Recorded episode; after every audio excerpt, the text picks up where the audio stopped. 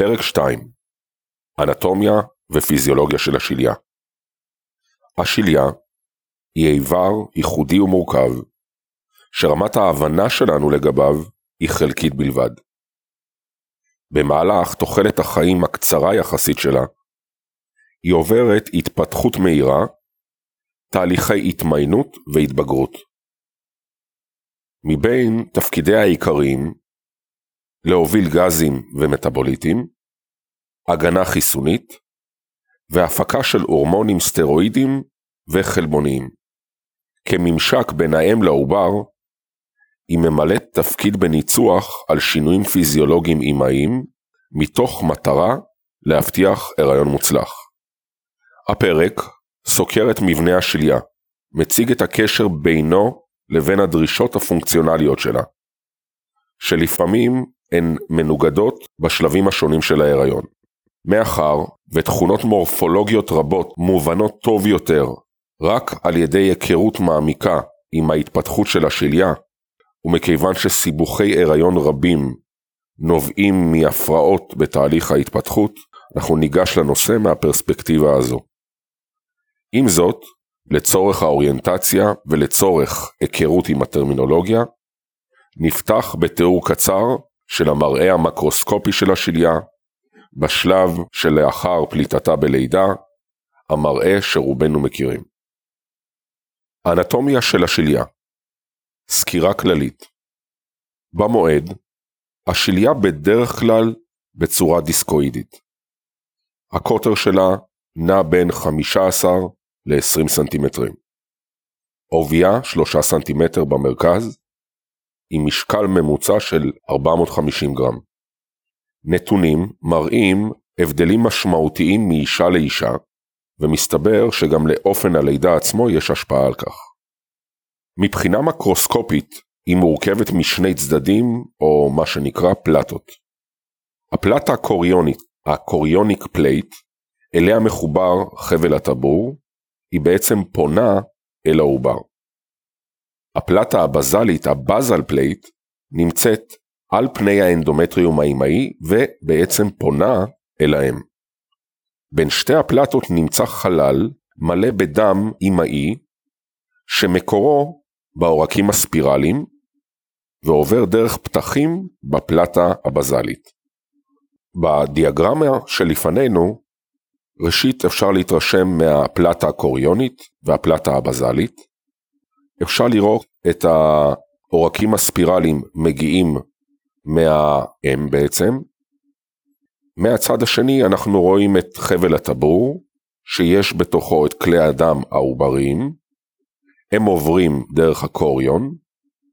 חשוב לראות שהאמניון עוטף את חבל הטבור וממשיך בעצם על פני הפלטה. אם נגדיר את סדר השכבות מהכיוון העוברי לכיוון האימהי, אז ראשית נראה את האמניון, לאחריו הקוריון ליב, אחריו הפלטה הקוריונית, בהמשך החלל בין הסיסים ה intervillous space, ולבסוף הפלטה הבזלית, שאחריה יופיעו האנדומטריום האימהי. החלל הזה מוקף בשוליים של הדיסק, שנוצרים על ידי מיזוג של שתי הפלטות, הקוריונית והבזלית יחד, עם הקוריון החלק, ה chorion laeve. הוא ממשיך להשתרע מן השפה בכדי להשלים את השק הקוריוני. לשליה עצמה יש מין חלוקה פנימית לאונות ואוניות, בין 10 ל-40 לערך. הן נוצרות על ידי ספטות בתוך החלל, אלה מעין אינווגינציות של הפלטה הבזלית. הסברה היא שהספטות עצמן נוצרות כתוצאה מתנגודת שונה של הרקמה האימהית לחדירת הטרופובלסט, ובכך מסייעת במידור והכוונה של זרם הדם האימהי דרך השליה. החלק העוברי של השליה מורכב מסדרה של סיסים מסועפים בצורה של עץ, שנובעים מהחלק הפנימי של הפלטה הקוריונית ופונים אל חלל השליה. כל עץ כזה מקורו בגבעול מרכזי יחיד שעובר מספר אה, רמות או דורות של הסתעפות, עד להיווצרות המבנה הסופי שנקרא הסיס הסופי או הטרמינל וילאי. הסיסים הללו עטופים בכיסוי אפיטליאלי של טרופובלסט, עם ליבה של מזודרם שמכיל ענפים של עורקים וורידים טבוריים. המבנה הזה הולך ומסתעף ומקבל צורה שנראית קצת כמו כוס יין הפוכה. הוא נקרא לעיתים אונית של שליה, לוביול. שתיים או שלוש אוניות יחד יוצרות מבנה של אונת שליה, לוב. כפי שנראה בהמשך, כל אונית מייצגת יחידת חילוף חומרים אינדיבידואלית בין האם לעובר. סמוך למועד, ההרחבה וההסתעפות המתמשכת של עץ הסיסים כמעט ממלאת את כל חלל השליה, ומה שנשאר בין לבין אלו מרחבים צרים בין הסיסים, שנקראים intervillous space, או בקיצור IVS. הדם האימהי שמגיע מהעורקים הספירליים נשפך אל תוך החלל הזה, ושם מתבצע חילוף חומרים עם הדם העוברי שזורם בתוך הסיסים. לאחר מכן הדם הזה מתנקז דרך פתחים בפלטה הבזלית, שמובילים אל ורידי הרחם. לפי עקרונות הביולוגיה ההשוואתית שמשווה בין יונקים, שליית האדם מסווגת תחת קטגוריה של וילוס המוקוריאל טייפ. אם כי בהמשך, כפי הנראה, ההגדרה הזאת מתייחסת רק לשלישים השני והשלישי של ההיריון. לפני כן, כלומר בשליש הראשון, יחסי הגומלין בין האם לעובר הם מה שנקרא דצידו קוריאלים. התפתחות השליה התפתחות השליה מבחינה מורפולוגית מתחילה עוד בזמן ההשעשה, בזמן שהקוטב האמבריאולוגי של הבלסטוציסט יוצר מגע עם אפיטל הרחם. בשלב הזה, הדופן של הבלסטוציסט מורכב משכבה חיצונית אפיטליאלית חד-תאית שנקראת הטרופובלסט. בנוסף יש שכבה פנימית של תאים מזודרמליים אקסטרה אמבריונים שמקורם במסת התא הפנימית שנקראת inner cell mass. יחד, השכבות הללו יוצרות את הקוריון, כלומר הטרופובלסט, עם התאים המזודרמליים אקסטרה אמבריונים, יוצרים את הקוריון. אירועים מוקדמים אלה מעולם לא נצפו אין ויבו, מסיבות אתיות ברורות, אך כפי הנראה, הם זהים לאלה שנצפו בקופים מזן רזוס. נעשו ניסיונות לחקות את המצב הזה בתנאי מעבדה על ידי uh, תרבות של uh, תאי בלסטוציסט שהופרו במעבדה והונחו על פני שכבת תאי רירית רחם.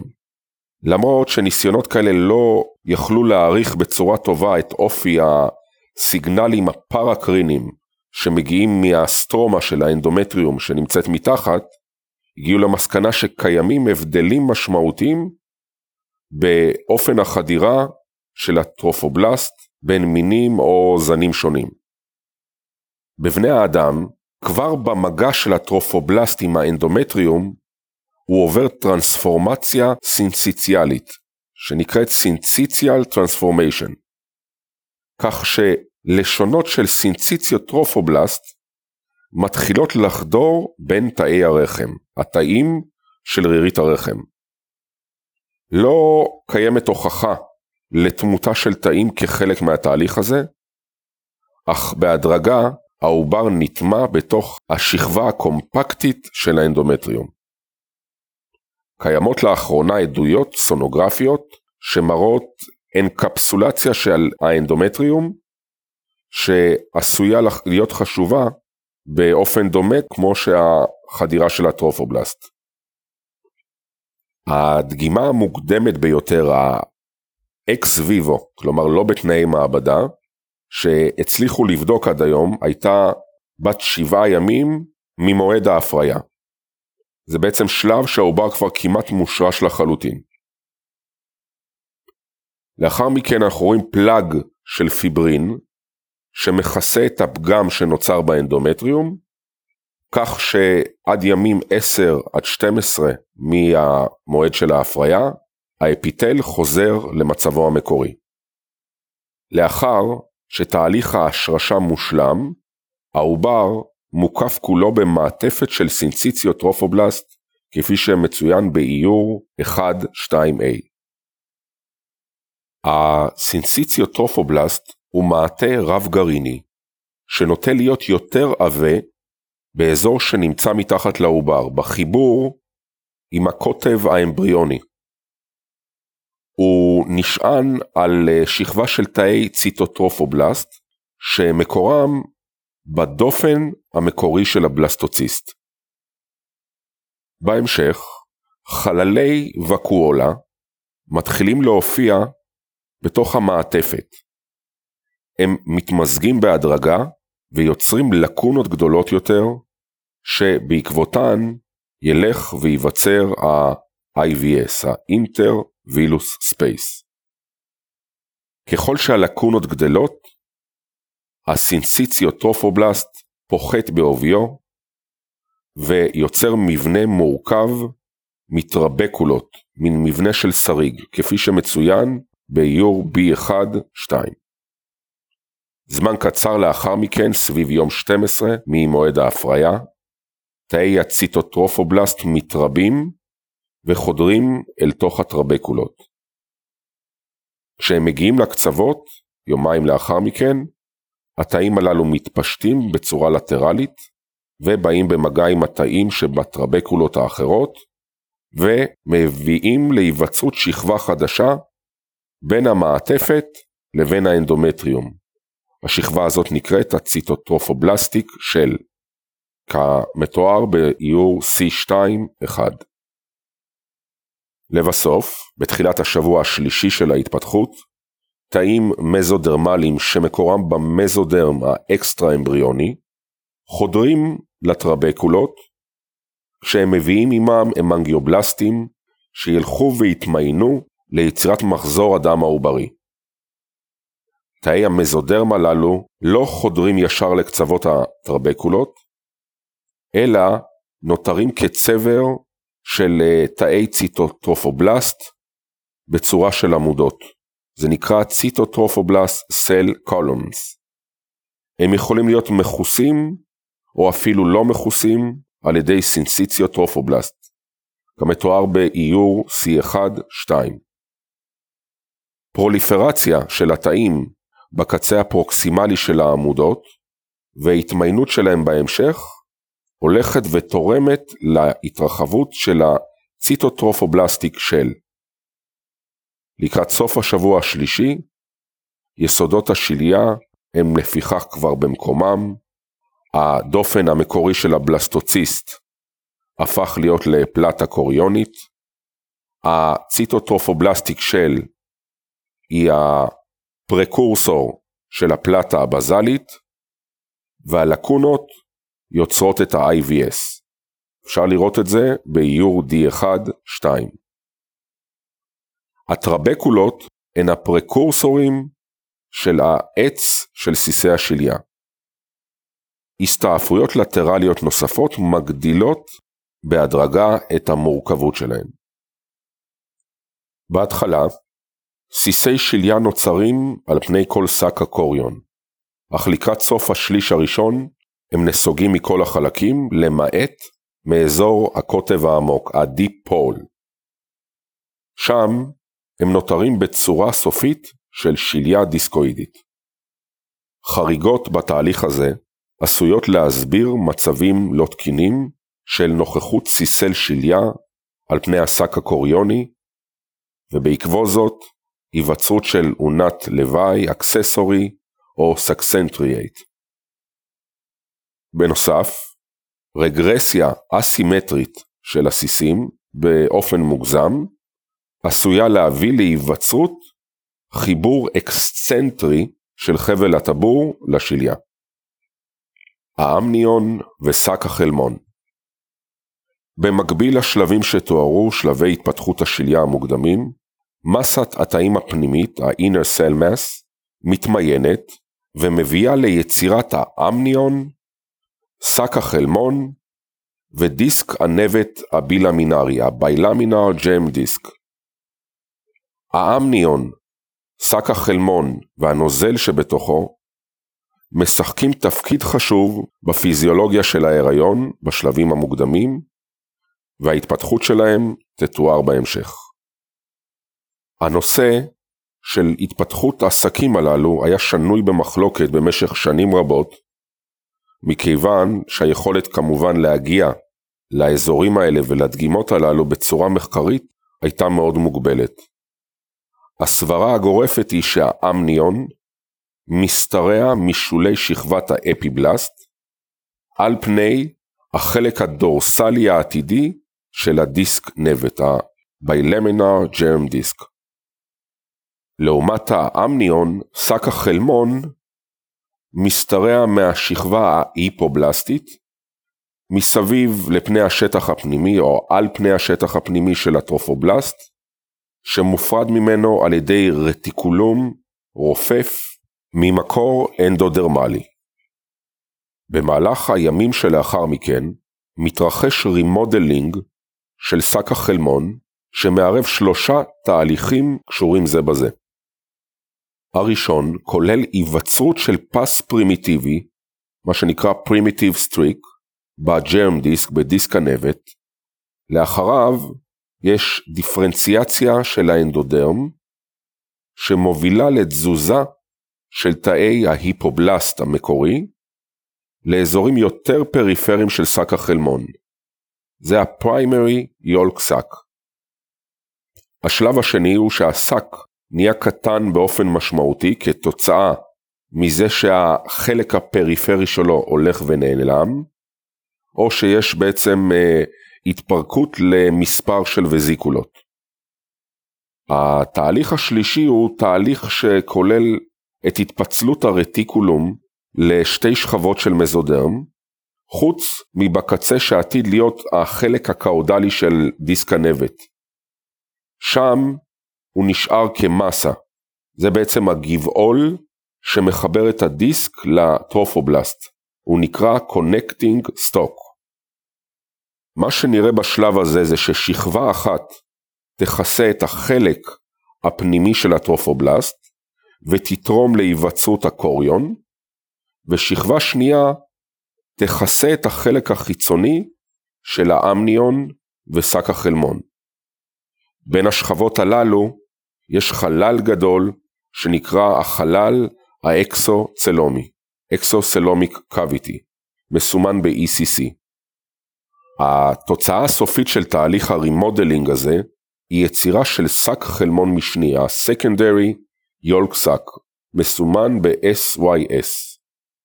הוא מחובר לעובר על ידי ה-Vitelline duct שצף לו ב-Exocelomic cavity.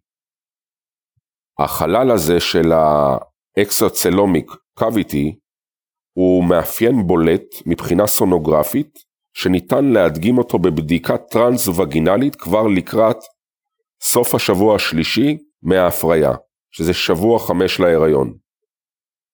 בין שבועות חמש עד תשע להיריון, הוא נחשב לחלל האנטומי הגדול ביותר בתוך השק הקוריוני. שק החלמון המשני או השניוני, ה-Secondary Yolk Sac, הוא המבנה הראשון בחלל שניתן להבחין בו בצורה סונוגרפית. קוטרו עולה מעט בין השבועות 6 עד 10 להיריון, מגיע למקסימום 6 עד 7 מילימטר ואז יורד מעט. מבחינה היסטולוגית, ה-Secondary Yolk Sac מורכב משכבה פנימית של תאים אנדודרמליים שמחוברים זה לזה באמצעות tight junctions, בעיקר באזור האפיקלי. יש להם גם מספר מיקרובילים קצרים. הציטופלזמה שלהם מכילה מיטוכונדריות רבות, רף ER, רף אנטופלזמטיק רטיקולום הכוונה, גופי גולג'י והתוצרים שלהם, וזה נותן להם מראה של תאים מאוד פעילים. עם ההתפתחות, האפיטל מתקפל ויוצר סדרה של מבנים בצורה של ציסטה, או טובולות שזה מין צינוריות, שרק חלק מהם נמצאים בקשר עם החלל המרכזי. יחסי אם עובר במהלך השליש הראשון בכדי שהשליה תוכל לתפקד ביעילות כאיבר המבצע חילוף חומרים, חייבת להיות לה גישה טובה ואמינה למחזור הדם האימהי. יצירת קשר כזה היא ללא ספק אחד ההיבטים הקריטיים ביותר להתפתחות השליה. בשנים האחרונות, הנושא הזה הינו בהחלט אחד מהשנויים במחלוקת. זמן קצר לאחר שהסנציציו טרופובלסט מתחיל להתרחב, הוא מתקרב לוורידים השטחיים שבאנדומטריום. אלה מתחילים להתרחב ויוצרים סינוסואידים שמתחברים יחד זה לזה ליצירת הסינסיציום. כתוצאה מכך, מגיעים תאי דם אימהיים ומתיישבים בתוך הלקונות.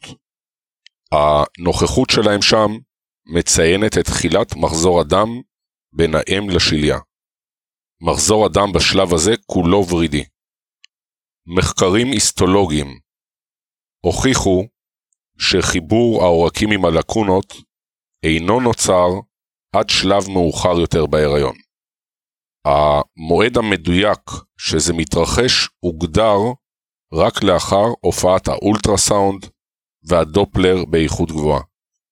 רוב אנשי האולטרסאונד מסכימים שלא קיימת זרימת נוזל משמעותית בתוך ה-IVS עד שבועות 10 עד 12 להיריון. שיטות בדיקה שונות הראו כי בסוף השליש הראשון מתרחש שינוי משמעותי במחזור הדם האימהי של השליה. דבר ראשון, כשעשו תצפית באופן ישיר לתוך ה-IVS במהלך השליש הראשון באמצעות איסטרוסקופ, ראו שהחלל הזה מלא בנוזל צלול ולא בדם אימהי. דבר שני, כשעשו פרפוזיה עם חומר ניגוד לרחמים הריוניים שנכרתו, ראו שיש זרימה קטנה בלבד אל תוך ה-IVS במהלך השליש הראשון, למעט אולי בשולי דיסק השליה. דבר נוסף, ריכוז החמצן בתוך ה-IVS נמוך, הוא נמוך מ-20 מילימטר כספית לפני שבוע 10, והוא משליש את עצמו בין שבועות 10 עד 12. העלייה הזאת מתבצעת באופן מתואם, תוך עלייה בריכוז של מסנג'ר RNA ובפעילות של אנזימים אנטי-אוקסידנטיים ברקמת השליה, דבר שמוכיח את השינוי בחמצון אפילו ברמה התאית. המנגנון שנמצא ביסוד השינוי בפרפוזיית השליה, כמובן שקשור לתופעה של חדירת הטרופובלסט, ה trophoblast invasion. חדירת ה extravillous trophoblast והמרה פיזיולוגית של העורקים הספירליים. במהלך השבועות הראשונים של ההיריון, תת-אוכלוסייה של תאים טרופובלסטיים נודדת מהשכבה העמוקה של הציטוטרופובלסט אל תוך רירית הרחם. מכיוון שהתאים הללו לא לוקחים חלק בהתפתחות הסופית של השליה, הם נקראים אקסטרה וילוס טרופובלסט. פעילותם עם זאת היא היסוד לתפקוד מוצלח של השליה. נוכחותם ברירית הרחם קשורה בהמרה הפיזיולוגית של העורקים הספירליים, האימהיים. הבסיס הציטולוגי לתופעה זו עדיין אינו מובן, אך התוצאה הסופית היא אובדן תאי שריר חלק וסיבים אלסטיים בשכבת המדיה שבעורקים שנמצאים בסגמנט האנדומטריאלי והחלפתם על ידי פיברינואידים. ההנחה כיום היא שמדובר בתהליך דו-שלבי. בשלב מוקדם בהיריון, העורקים מבטאים בזופיליה של האנדותליום, וקואלות, אי סדר של תאי השריר החלק והתרחבות. מאחר ששינויים אלה מתבטאים באופן שווה הן בדצידואה הבזלית והן בדצידואה הפרייטלית, ומכיוון שהם נראים גם בתוך הרחם במצבים של הריון חוץ רחמי, הם חייבים להיות בלתי תלויים בחדירה הטרופובלסטית המקומית. כאלטרנטיבה, הוצע ששינויים אלה נובעים מהפעלת סיגנל של רנין אנגיוטנסין דצידואלי.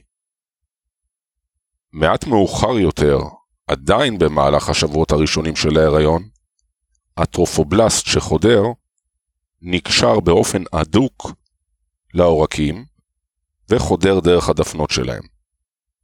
אז מתרחשת התרחבות נוספת, וכתוצאה מכך העורקים עוברים המרה מכלי דם וזו-ריאקטיביים בעלי קוטר קטן לכלי דם מוליכים, כלומר הם רפואיים, יש להם צורה משפחית ויותר צינורית. ניתן לחלק את אוכלוסיית הטרופובלסט לשתי קבוצות משנה. הטרופובלסט האנדובסקולרי, שנודד אחורה בצורה רטרוגרדית, לאורך חלל העורקים הספירליים, ומחליף את האנדוטל. האוכלוסייה השנייה היא הטרופובלסט האינטרסטיציאלי, שנודד דרך הסטרומה האנדומטריאלית.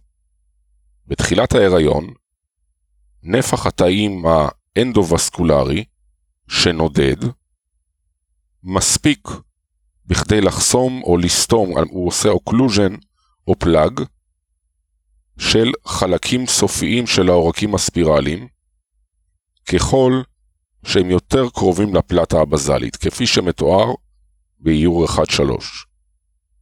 פיזור של הפלאגים הללו לקראת סיום השליש הראשון, הוא זה שמבסס את זרימת הדם האימהי אל השליה. מנגנון שחרור הפלאגים הללו, ה-unplugging, עדיין אינו ידוע. אך הוא עשוי לשקף שינויים בתנועת הטרופובלסט האנדובסקולרי, או שהוא משקף שינויים בהמודינמיקה אימהית. חדירת הטרופובלסט אינה אחידה באתר ההשרשה, היא רבה יותר במרכז, שם יש להניח כי היא מתבססת הכי הרבה זמן. אם כך, צפוי שחסימת העורקים הספירליים תהיה נרחבת יותר באזור הזה. זה עשוי להסביר את זיהוי זרימת הדם העורקי-אמאי על ידי אולטרסאונד, קודם כל באזורים פריפריים של השליה. יחד עם זרימת הדם הזו, קיימת רמה גבוהה של סטרס חמצוני מקומי, שנחשב כפיזיולוגי, מכיוון שהוא מתרחש בכל הריון נורמלי. יש הסבורים שהסטרס הזה הוא זה שגורם לרגרסיה של סיסים מעל הקוטב השטחי, הסופרפישיאל. מדובר בקוטב השטחי של שק הקוריון, ובעקבות זאת נוצר הקוריון ליב, כפי שמתואר באיור 1-4. בתנאים נורמליים, תאי הטרופובלסט האינטרסטיציאלי חודרים עד השליש הפנימי של המיומטריום. שם הם מתמזגים ויוצרים תאים רב-גרעיניים, multinuclear או multinucleated. קיימת חשיבות רבה לבקרה על התהליך הזה, כי חדירה מוגזמת עלולה לגרום להיווצרות של שליה חודרנית, פלסנטה אקרטה. במהלך נדידתם, תאי הטרופובלסט נמצאים באינטראקציה עם תאי מערכת החיסון האימהי שנמצאים בתוך הדיצידואה, במיוחד מדובר במקרופגים ותאי נטורל קילר. אינטראקציה זו משחקת תפקיד פיזיולוגי בוויסות עומק החדירה ובהמרת העורקים הספירליים. במהלך השלב הסקרטורי של המחזור, תאי NK Natural Killer רחמיים מצטברים באנדומטריום, כשנוכחותם העיקרית היא סביב העורקים הספירליים באתר ההשרשה. למרות שמם Natural Killer, אין עדות לכך שהם פוגעים באופן כלשהו בתאי טרופובלסט. למעשה ההפך, הציטופלזמה שלהם מכילה גרגרים רבים של ציטוקינים ופקטורי גדילה. תאי הטרופובלסט מבטאים את האנטיגן הפולימורפי HLA-C ממשפחת ה-Human Leukocyte Antigen, שנקשר לרצפטורים דמויי אימונוגלובולינים על תאי ה-Natural Killer. הם נקראים KIRS, Killer Cell Immunoglobulin Like Receptor. למעשה, לפי עדויות יחסית חדשות, מידה מסוימת של אקטיבציה של תאי Natural Killer הכרחית להיריון מוצלח. כפי הנראה, בגלל שחרור של גורמים מתווכים שעושים שינוי בעורקים הספירליים. לפיכך, שילוב של תת סוגים של HLAC וקיר, שבאופן כללי נחשב כמעכב, קשור לסיכון מוגבר לסיבוכי הריון, ורק מדגיש את חשיבות האינטראקציות האימונולוגיות להצלחה של הרבייה. ההמרה הפיזיולוגית של העורקים הספירליים נחשבת בדרך כלל כדרך להבטחה של זרימת דם אמהית לשליה, אולם התייחסות לתהליך הזה באופן כזה מופשט היא מוגזמת. לכשעצמו אין התהליך הזה מעלה את נפח הדם לשליה, משום שהוא משפיע רק על החלק הדיסטלי ביותר של העורקים הספירליים. החלק הפרוקסימלי ביותר של העורקים, בין נקודת היציאה שלהם מעורקי הארקיואט ברחם, נשאר תמיד ללא שינוי, ללא המרה, והוא נחשב כגורם מגביל, כ-rate limiting segment. המקטעים הללו מתרחבים בהדרגה יחד עם שאר כלי הדם הרחמיים בשלבים מוקדמים בהיריון, כפי הנראה תחת השפעה של אסטרוגן. התוצאה היא שההתנגדות לזרימה יורדת, כך שזרימת הדם ברחם עולה מ-45 מיליליטר לדקה במהלך המחזור החודשי, ועד ל-750 מיליליטר לדקה במועד, שזה משתווה לבין 10 עד 15 אחוז מתפוקת הלב האמהית. לעומת זאת, ההתרחבות הטרמינלית של העורקים מפחיתה באופן משמעותי גם את הקצב וגם את הלחץ דם האמהי שזורם אל תוך ה-IVS. מודלים מתמטיים הראו כי ההמרה הפיזיולוגית מביאה לירידה במהירות הזרימה של בין 2 עד 3 מטר לשנייה בחלק הלא מורחב של העורק הספירלי, ועד 10 סנטימטר לשנייה בפתח, בפתח שלו למעשה. הפחתה הזו במהירות הזרימה מבטיחה שעץ הסיסים לא יינזק על ידי מומנטום של זרימת הדם. האטה של קצב הזרימה מאפשרת גם חילוף חומרים, בעוד שהירידה בלחץ ב-IVS חשובה בכדי למנוע דחיסה וקריסה של רשת הנימים העובריים שנמצאת בתוך הסיסים. בבדיקות שנעשו על קופי רזוס נמצא שהלחץ בפתח העורק הספירלי הוא 15 מילימטר כספית, ובתוך ה-IVS הוא בממוצע 10 מילימטר כספית. הלחץ בתוך הנימים העובריים מוערך בכ-20 מילימטר כספית, מה שגורם להפרשי לחץ של 5 מילימטר כספית שמעודדים את התרחבותם. סיבוכים רבים בהיריון קשורים לליקויים בחדירת הטרופובלסט וכישלון בהקמה של זרימת הדם בין האם לשליה. במקרים החמורים יותר, הקליפה הציטוטרופובלסטית נעשית דקה ומקוטעת. נצפה בעצם בשני שליש מההפלות הספונטניות. חדירה מופחתת עשויה גם לשקף מומים עובריים כמו אברציות כרומוזומליות וגם על רקע של טרומבופיליה, רירית רחם דיספונקציונלית או בעיות אמהיות אחרות. התוצאה הסופית היא שהתחלת זרימת הדם האמהית נהיית מוקדמת ומפוזרת על כל שטח השליה. וזה נובע מהיעדרות הפלאגים שציינתי קודם לכן בעורקים האימהיים. כוחות המודינמיים, יחד עם סטרס חמצוני מוגבר בתוך רקמת השליה, עשויים להוות גורם מרכזי שתורם לאובדן הריונות אלה.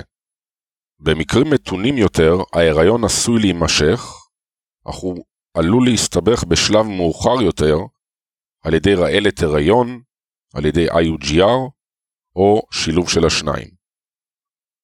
השינויים הפיזיולוגיים מוגבלים, והם מתרחשים רק בחלק השטחי של העורקים הספירליים ברחם, או שהם חסרים לחלוטין, כפי שמתואר באיור 1-3.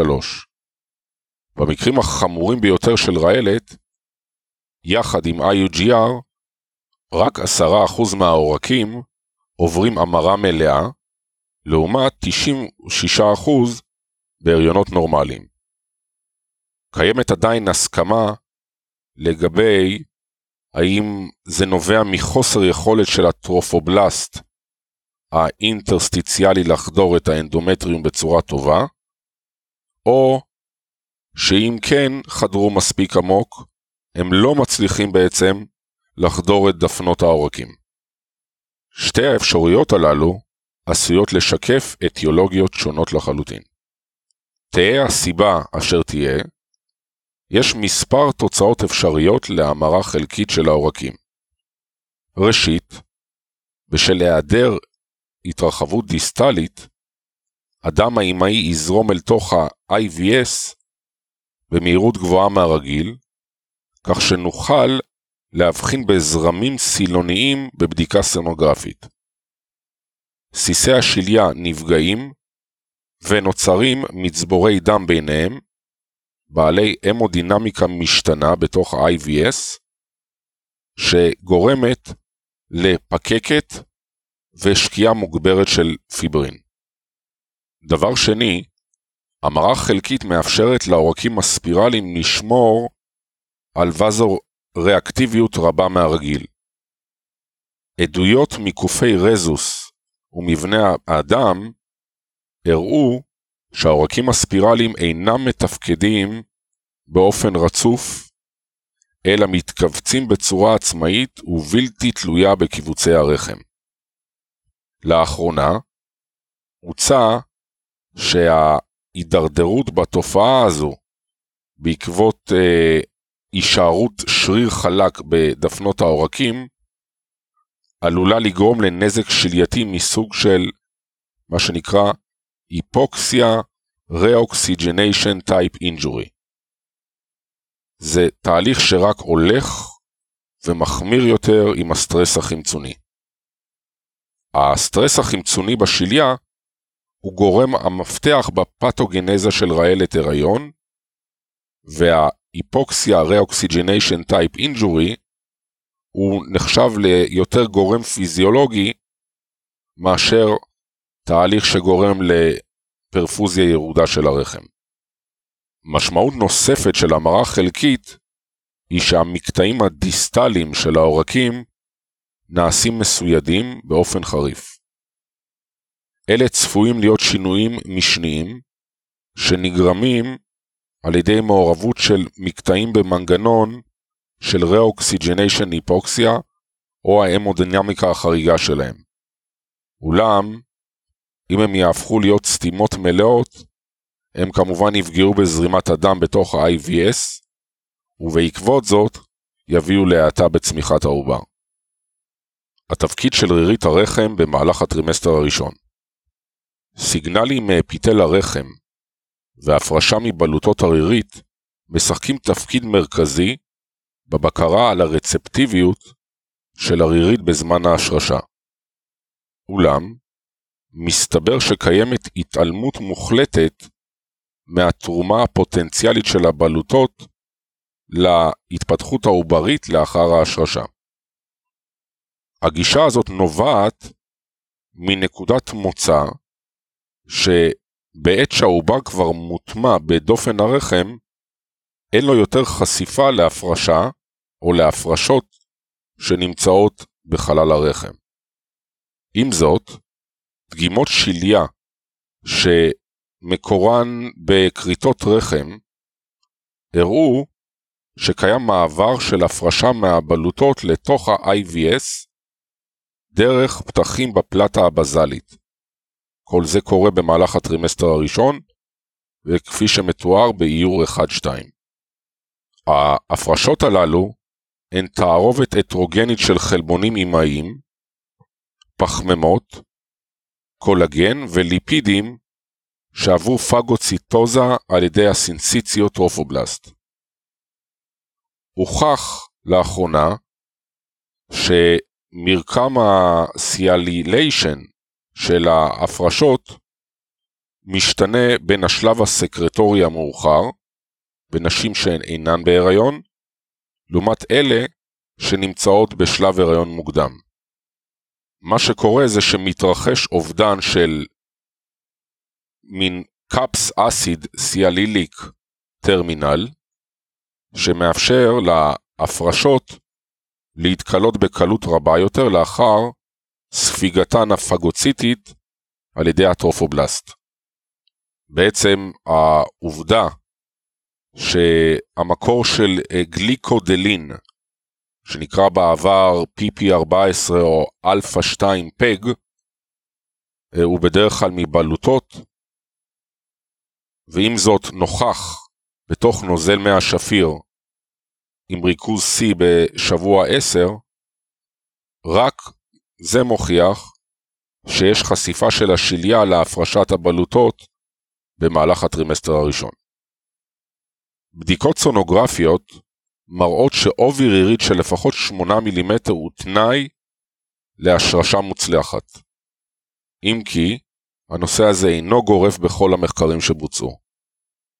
יש עבודות שהראו שרירית רחם של 5 מילימטר בלבד הצליחה להביא להיריון והראו עוברים אה, בני שישה שבועות כשכזו רירית נמצאת מתחתם. אלה עבודות in situ. בהדרגה, במהלך הטרימסטר השני, רירית הרחם נסוגה עד לכדי עובי של 1 מילימטר בשבוע 14 להיריון. מבחינה היסטולוגית, יש שינוי בתאי האפיטל הבלוטי במהלך התקופה הזו. בשלבי ההיריון המוקדמים הם עוברים שינויים מורפולוגיים היפר-סקרטוריים, מה שנקרא תגובת אריאס סטלה.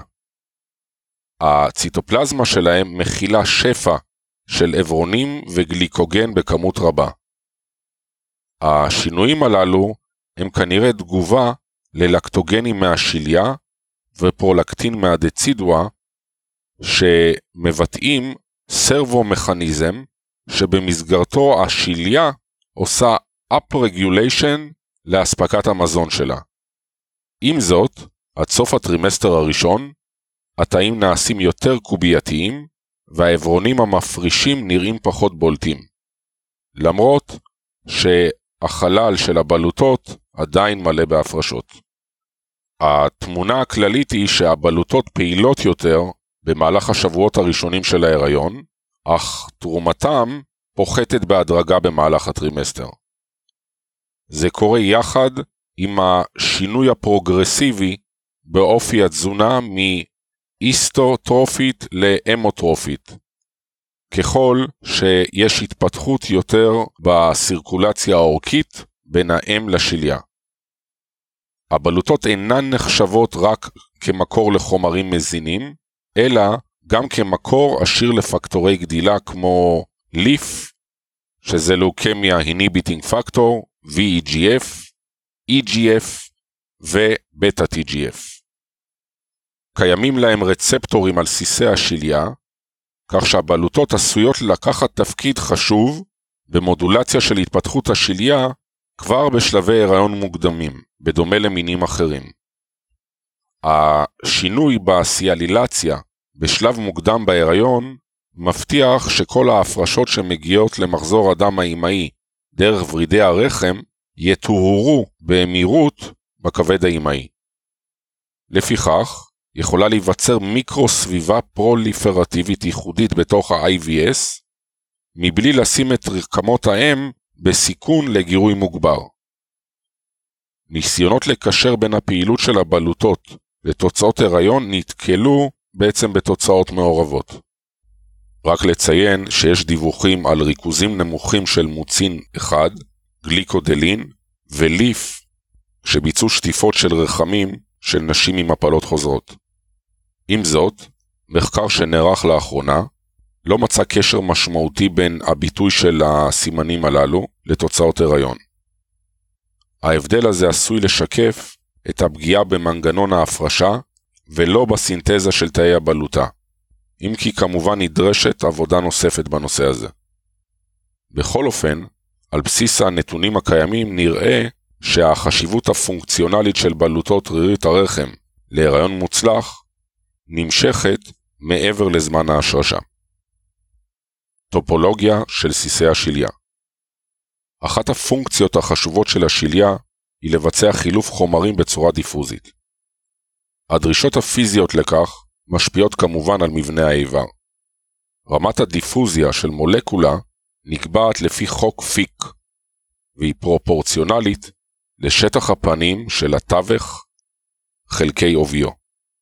לפיכך, שטח פנים גדול יקל על חילוף החומרים, ובמקרה הזה הוא מושג על ידי הסתעפות חוזרת ונשנית של עץ הסיסים. כמתואר באיור 1-2, הסיסים שמקורם בטרבקולות הנמצאות בין הלקונות עוברים תהליך הדרגתי של remodeling והסתעפות לטרלית. בהתחלה לסעיפים השונים יש הרכב כמעט אחיד, וניתן להפרידם רק על בסיס גודלם היחסי והמיקום ההיררכי שלהם מבחינת ההסתעפות. בשלב הזה, הגרעין המזודרמלי ארוז בצורה רפויה, ובקצה הפרוקסימלי של העץ הוא מתערבב עם המזודרמה אקסטרה אמבריוני שנמצא על ה-ECC. לתאי אסטרומה יש מבנה או מעין מבנה שנמצא עליהם בצורה של מפרס. הם לעיתים מתחברים יחד ויוצרים מין אה, מבנה כזה של תעלה מלאה בנוזל, שהכיוון שלה מקביל לציר האורכי של הסיסים. לעיתים נמצאים מקרופגים בתעלות הללו, שכנראה משמשים כפרקורסורים או מערכת דם פרימיטיבית לפני יצירה של אה, כלי דם, במסגרת תהליך מיוחד יותר של וסקולוגנזה. בדרך הזו יכולים חלבונים שמקורם בבלוטות הרחם לעבור בצורה חופשית לתוך הנוזל הצלומי, וניתן לראות שהמקרופגים בתעלות הללו מאוד אימונו-ריאקטיביים לגליקודלין האימהי שמופרש מהבלוטות. לקראת סוף הטרימסטר הראשון מתחילים הסיסים להתמיין לסוגים השונים שלהם. החיבורים לפלטה הקוריונית עוברים remodeling ליצירת ה stem villi, סיסי הגזע, שמהווים מעין מסגרת תומכת לעץ של הסיסים. אלה, באופן פרוגרסיבי, מפתחים סטרומה פיברוטית קומפקטית, ומכילים את העורקים הקוריונים והוורידים שלהם. העורקים נמצאים במרכז ומוקפים על ידי תאי שריר חלק, למרות שיש להם מראה של כלי דם, בעלי תנגודת. מחקרים פיזיולוגיים שהיו בתנאים נורמליים הראו שמחזור הדם שבין העובר לשליה פועל בתנאים של וזודילטציה. סיסי הגזע עצמם כוללים רק מספר נימים בעלי קוטר קטן, ולכן הם משחקים תפקיד קטן בחילוף החומרים בשליה. לאחר מספר דורות של הסתעפות, סיסי הגזע הופכים להיות סיסי ביניים, אינטרמידיאט. סיסי הביניים ארוכים ודקים יותר ויכולים להופיע בשתי צורות, כמצ'ור או אימצ'ור. הסוג הראשון, המצ'ור, נצפה בעיקר בשלבי ההיריון המוקדמים, ומייצג את נוכחות הצורה הלא ממוינת. זה מתבטא בנוכחות של ערוצי סטרומה מלאים בנוזל. סיסים מסוג mature intermediate מספקים תשתית לפיזור, והסיסים הסופיים, הטרמינליים, יוצאים מהם. בתוך הליבה יש ארטריולות ונימים, אבל הם לא מתרחבים, כלומר יש רמה מוגבלת של חילוף חומרים. החלק הפונקציונלי העיקרי של עץ הסיסים הוא הסיסים הטרמינליים. אין הגדרה מדויקת מהיכן הם מתחילים, אך הם בדרך כלל קצרים, מסתעפים עד לאורך של 100 מיקרומטר, וקוטר של 80 מיקרומטר, הם יוצאים מהסיסים מהסוג של האינטרמידיאט. הם מאוד עשירים בכלי דם, אבל בעיקר נימים, שמותאמים בעיקר לדיפוזיה. ההתמיינות של הסיסים מתרחשת יחד עם התפתחות המבנה של האונה, כך שכפי הנראה הם קשורים זה בזה. האוניות נראות לראשונה מוקדם בתחילת הטרימסטר השני, לאחר ההתפתחות של מערכת הדם האימהית. זה שלב שכנראה הכוחות ההמודינמיים מעצבים את המבנה של עץ הסיסים. תצפיות על המורפולוגיה ובפן הרדיולוגי מראות שהדם האימהי זורם אל המרכז, המרכז של האונה, ואז מתפזר לפריפריה. זה נראה באופן הזה בקופי רזוס. כתוצאה מזה צפוי שיהיה מפל לחצים של חמצן על פני האונה, עם הבדלים בפעילות ובביטוי של אנזימים אנטי-אוקסידנטיים. וזה רק מוכיח שקיימים גרדיאנטים מטאבוליים נוספים, למשל של אה, ריכוז גלוקוז, כך שכולם יחד בעצם מאוד משפיעים על ההתמיינות של הסיסים. הסיסים שנמצאים בחלק המרכזי של האונית, בנקודה שיש בה ריכוז הכי גבוה של חמצן, הם הפחות בוגרים, האימצ'ור. לכן האזור הזה נחשב יותר כג'רמינטיב זון. לעומת זאת, הסיסים שנמצאים יותר בהיקף, בפריפריה, מותאמים טוב יותר לדיפוזיה. התפתחות עץ הסיסים היא פרוגרסיבית, ונמשכת בקצב קבוע במהלך ההיריון. כך שבמועד שטח הפנים שלו הוא בין 10 ל-14 מטר רבוע. במקרים של IUGR שטח הפנים יהיה קטן בהרבה. למרות שהמצב הזה משקף יותר ירידה בנפח השליה מאשר תת התפתחות של עץ הסיסים. במקרים של רעלת הריון בלבד, שטח הפנים של העץ תקין, אבל הפיצוי על זה מתבטא בהאטה בצמיחה. נעשו לאחרונה ניסיונות לעקוב אחר התפתחות השליה באמצעות הערכה סונוגרפית.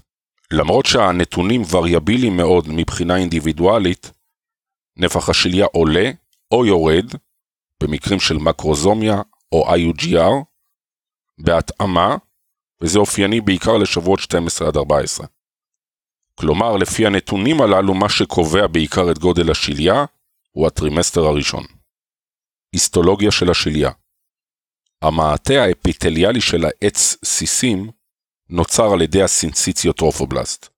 כפי שמעיד שמו, מדובר בסינציציום רב-גרעיני שמשתרע על פני הסיסים. באופן כללי, הסינציציוטרופובלסט משמש כאנדוטל של ה-IVS, כך שכל מה שעובר דרך השליה חייב לעבור דרכו בצורה אקטיבית או פסיבית. הרקמה הזו עושה את הסינתזה של ההורמונים בשליה. הסינסיציוטרופובלסט מאוד קוטבי במבנה שלו, ואחד הסממנים העיקריים שלו זה מעטה צפוף של מיקרווילים בצד האפיקלי שלו. במהלך הטרימסטר הראשון המיקרווילים הללו יחסית ארוכים. מדובר באורך שנע בין 0.75 ל-1.25 מיקרומטר, ובין 0.12 ל-0.17 מיקרומטר קוטר.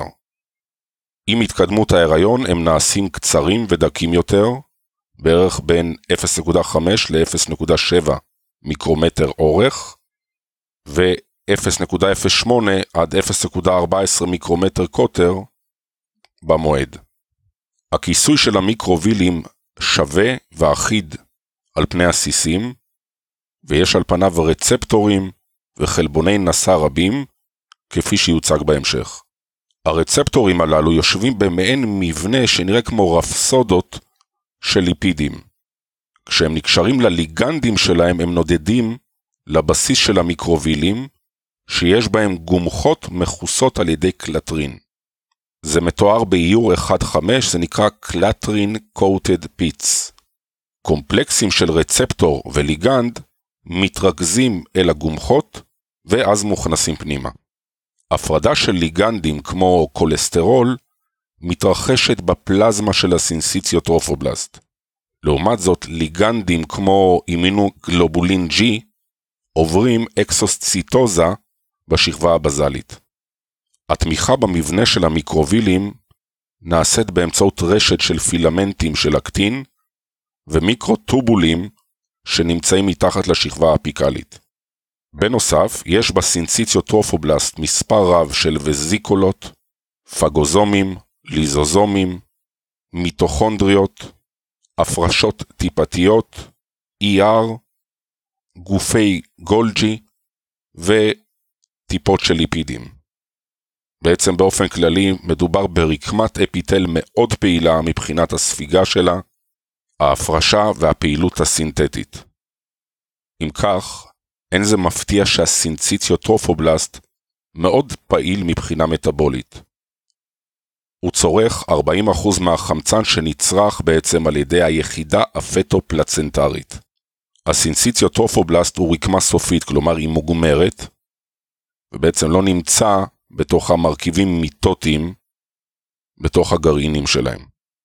קיימת סברה שבזכות זה קיים סיכון נמוך יותר להתמרה סרטנית ברקמת הטרופובלסט, וכך גם האם מוגנת לא משנה מה הסיבה. הסינסיציוטרופובלסט עצמו נוצר על ידי גיוס של תאי ציטוטרופובלסט, בעלי גרעין יחיד, ששוכנים על פני ממברנת הבסיס מתחת לסינסיציום. חלק מהם הם תאים או תאי אב שעוברים פרוליפרציה, וחלקם תאי בת שעוברים התמיינות פרוגרסיבית. התוצאה היא שקיימות מורפולוגיות שונות מתאים קובייתיים במצב מנוחה, שיש להם מיעוט של אברונים, ועד לתאים מאוד ממוינים שנראים כמו סינסיציום. בסופו של דבר מתבצע היתוך של הממברנה בין השניים, והציטופלזמה והגרעין משתלבים אל תוך הסינסיציוטרופובלסט. בשלב מוקדם של ההיריון תאי הציטוטרופובלסט יוצרים שכבה שלמה מתחת לסינסיציום.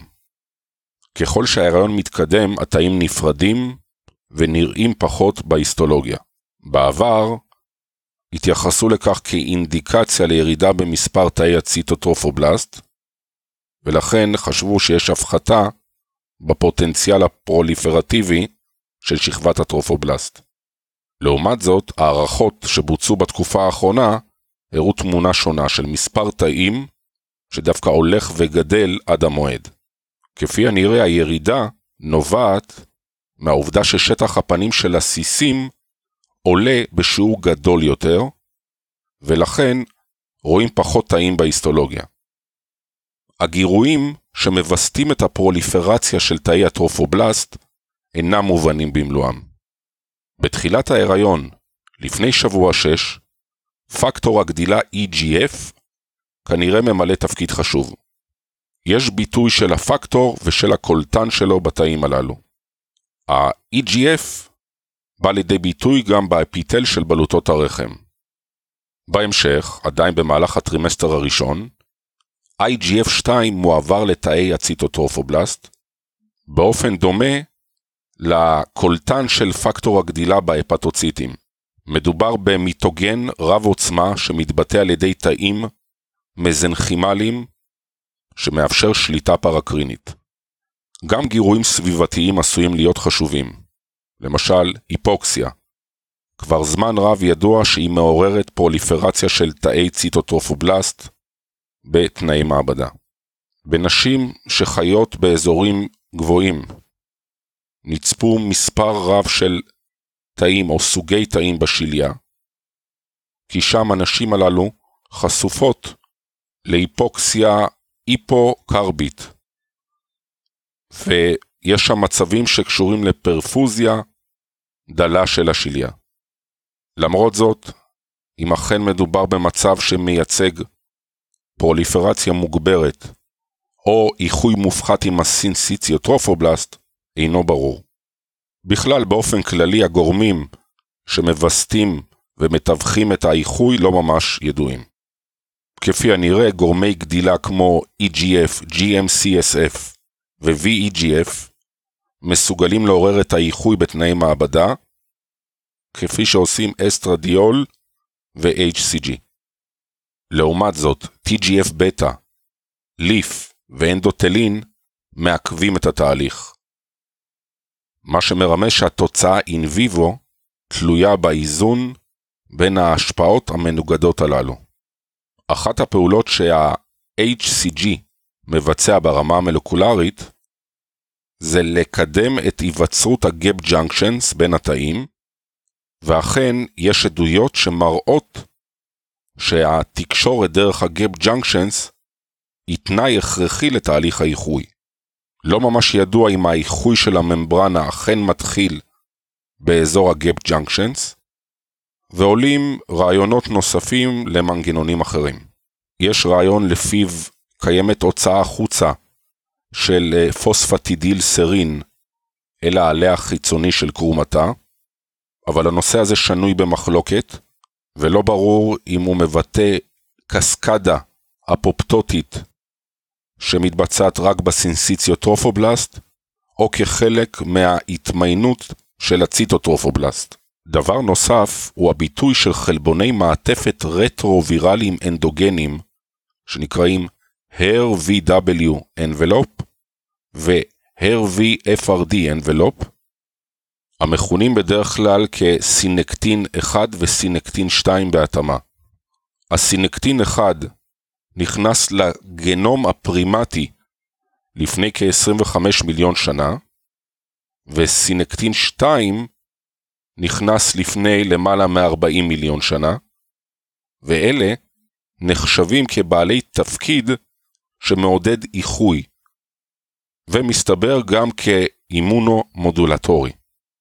הביטוי של סינקטין נמצא הכרחי להמרה הסינסיציאלית של תאי הטרופובלסט בתנאי אין ויטרו, וביטוי שלהם, ביטוי אקטופי, בסוגים של תאים אחרים, מצא אותם ככאלה שהופכים למעודדי האיחוי.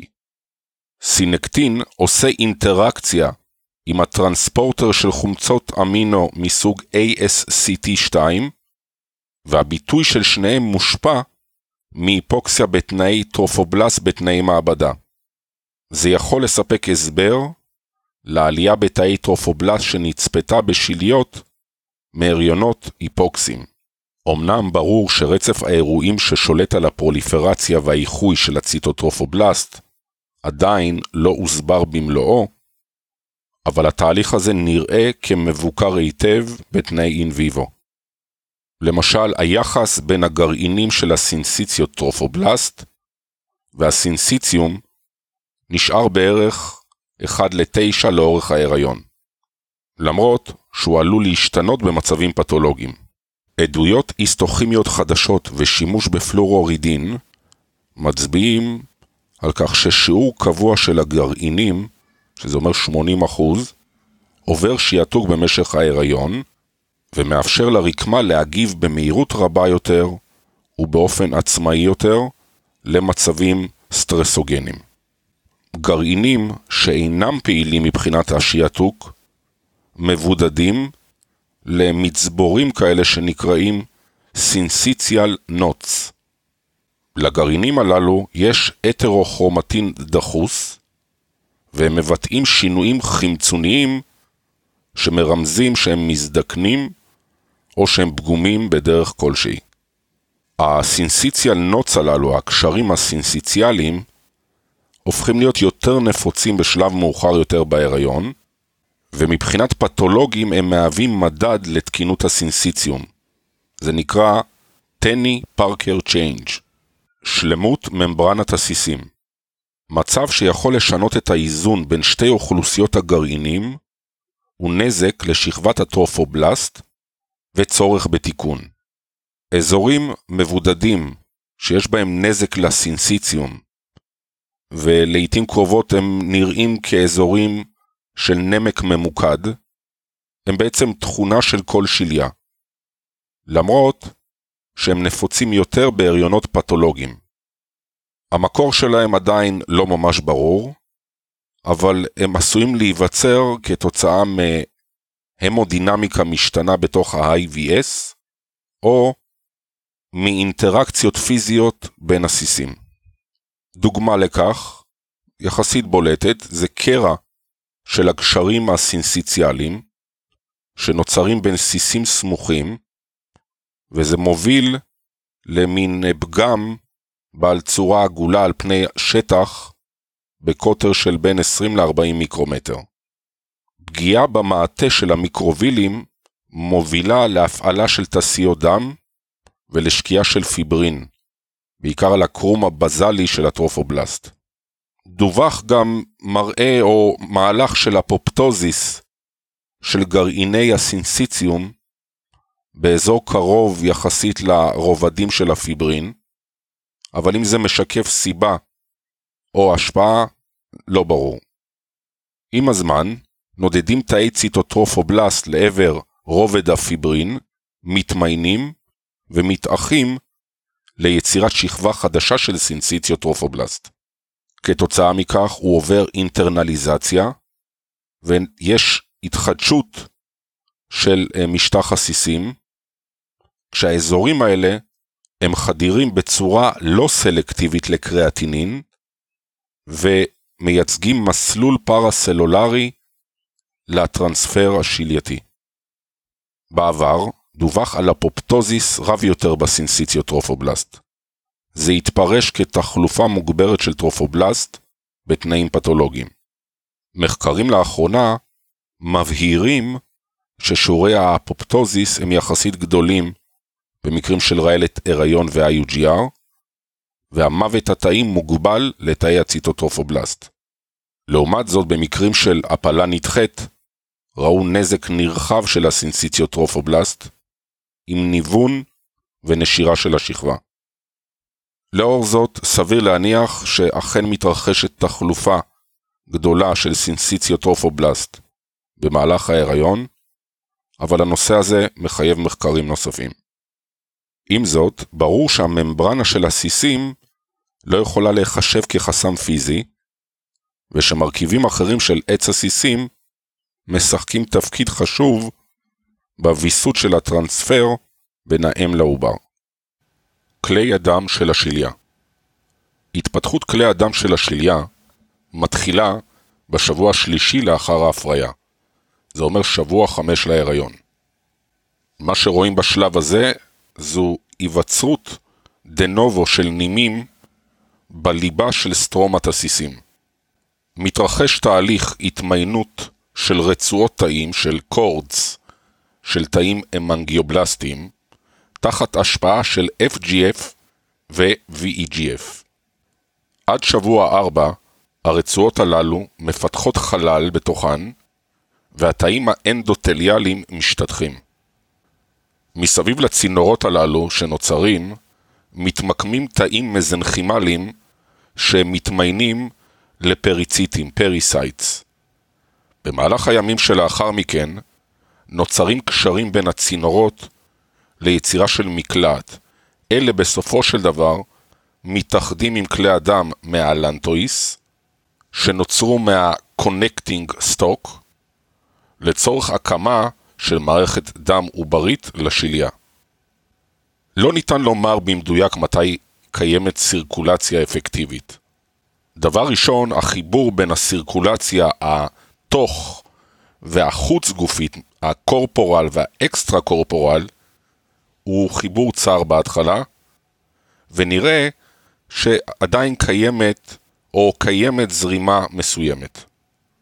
דבר שני, הקוטר הקטן של נימי הסיסים והעובדה שתאי הדם העובריים הם חד גרעיניים במהלך הטרימסטר הראשון, ולא ניתן לעוות אותם, מאשרת שקיימת כבר סירקולציה עם תנגודת יחסית גבוהה. רואים את זה בבדיקת דופלר במהלך הטרימסטר הראשון, והתנגודת הולכת ופוחתת במהלך ההיריון.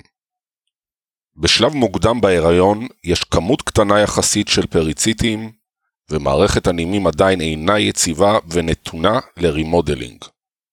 תהליך האנגיוגנזה נמשך עד המועד, עד ליצירה של מערכת כלי דם סבוכה.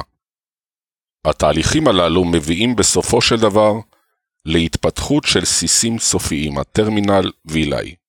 הקוטר של הנימים העובריים אינו קבוע, בסיסי הביניים ובאזורים הסופיים, ובאזור האפקס, הם נעשים מורחבים מאוד ויוצרים סינוסואידים.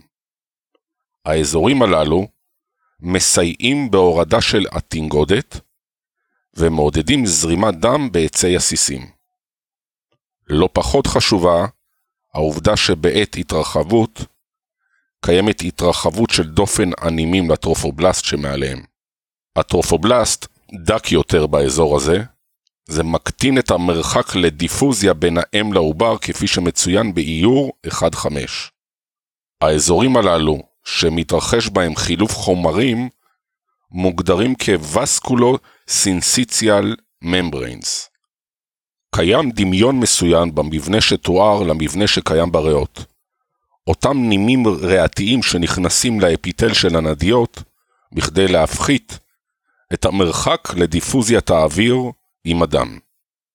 ההידקקות של הסינסיציום לא מעלה רק את קצב הדיפוזיה, אלא גם מפחיתה את כמות החמצן שממוצה על ידי הטרופובלסט בדרך. הסינסיציוטרופובלסט מאוד פעיל מבחינה מטאבולית, בגלל רמת סינתזה גבוהה של חלבון והכנסת יונים. אבל בעצם במין דרך כזו של פיזור לא אחיד של רקמה מסביב לפני הסיסים, נוצרת הפרדה טובה בין צריכת החמצן העוברי לשלייתי. מן הראוי לציין שהתפתחות הממברנות הווסקולוסינסיציאליות מתרחשת באזורים הפריפריים של אוניות השליה, שם ריכוז החמצן נמוך יותר, ואת זה גם רואים בשליות של נשים שחיות באזורים גבוהים. בשני המצבים קיימת הגדלה של הסינוסואידים הקפילריים כתגובה אדפטיבית שמטרתה להגדיל את יכולת הפיזור של הדם לרקמת השליה. לעומת זאת, במקרים רבים של IUGR ושליות של נשים מעשנות, תהיה עלייה בעובי של הממברנות בסיסים. כפי שהוזכר קודם לכן, הפרש הלחץ ההידרוסטטי על פני ממברנת הסיסים הוא גורם חשוב שקובע את רמת ההתרחבות של הנימים, ובעקבות זאת את עובי הממברנה. הגברה של הלחץ בתוך ה intervillous space לא רק שדוחסת את הנימים, אלא גם מעלה את התנגודת במחזור הדם הטבורי. שתי ההשפעות הללו יפגעו בדיפוזיה ובחילוף החומרים, וזה מדגיש את החשיבות של ההמרה המלאה של העורקים הספירליים. שינויים וסקולריים נצפים בסיבוכי הריון רבים, ועל כן עשויים לגרום לשינויים טופולוגיים בסיסי השליה. בשליות של נשים שחיות במקומות גבוהים, יש הסתעפות מוגברת עם סיסים סופיים קצרים יותר ומקובצים יותר מהרגיל. נכון להיום, לא קיימים נתונים שמראים שיש לכך השפעה על חילוף החומרים, אך ברמה התאורטית זה אמור לגרום ליעילות רבה יותר. פיזיולוגיה של השליה השליה מספקת לעובר את כל החומרים המזינים החיונים לו. זה כולל מים וחמצן. היא גם נותנת לו דרך להיפטר מחומרי פסולת. כל זאת כמובן בנוסף ליכולת שלה לייצר מגוון של הורמונים סטרואידיים וחלבוניים, וגורמים שדרושים לשמירה על הריון. בשליש הראשון ה secondary yolk sac והצלום האקסטרה אמבריוני ממלאים תפקיד חשוב בסינתזה של חלבונים. הם גם מהווים מסלול נוסף שמאפשר העברה של חומרים בתוך שק ההיריון.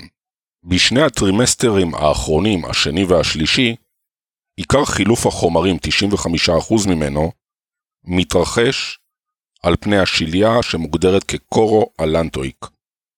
פיזיולוגיה של שק החלמון השניוני, הסקנדרי יולקסק, והחלל האקסוצלומי. כעת, משהתפתחות השליה והממברנה האקסטרה-אמבריונית הושלמו, נפנה לתפקידם הפיזיולוגי.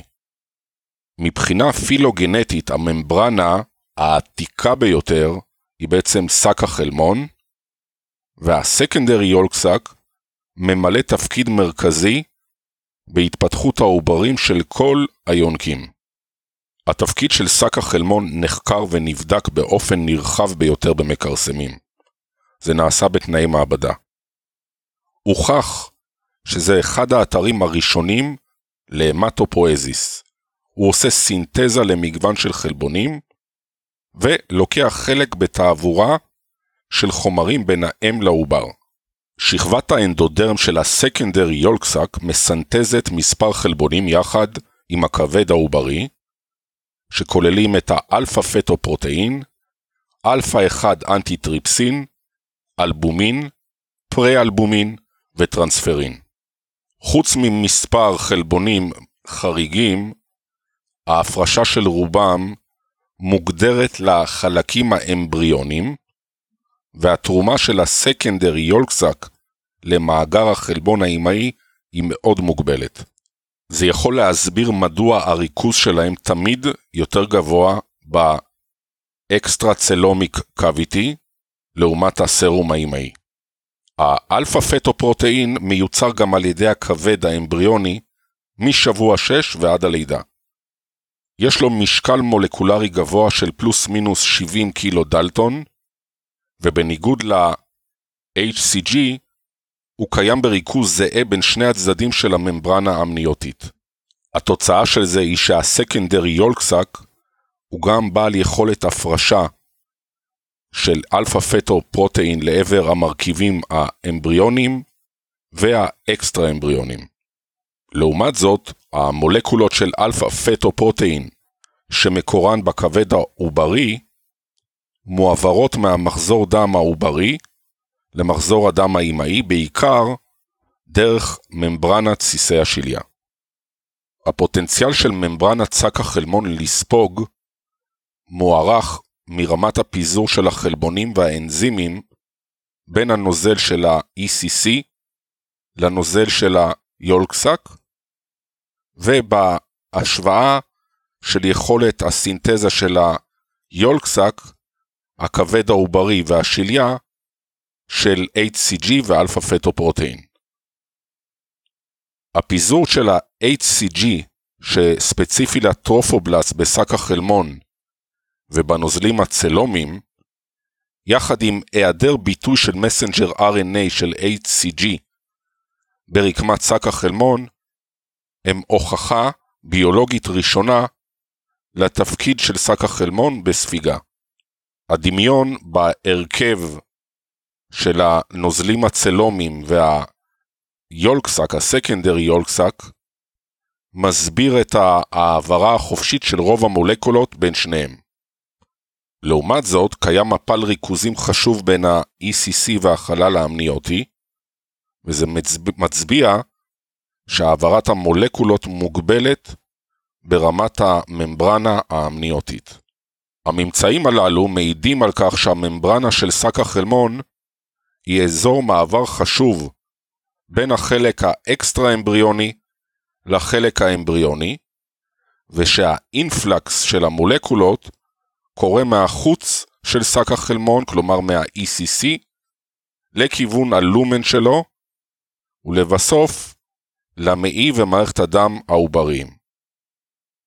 זיהוי לאחרונה של חלבוני נשא ספציפיים שנמצאים על המעטה המזוטליאלי עם רצפטורים אנדוציטיים מולטי פונקציונליים שנקראים מגלין וקובילין נותנים תמיכה נוספת ברעיון הזה.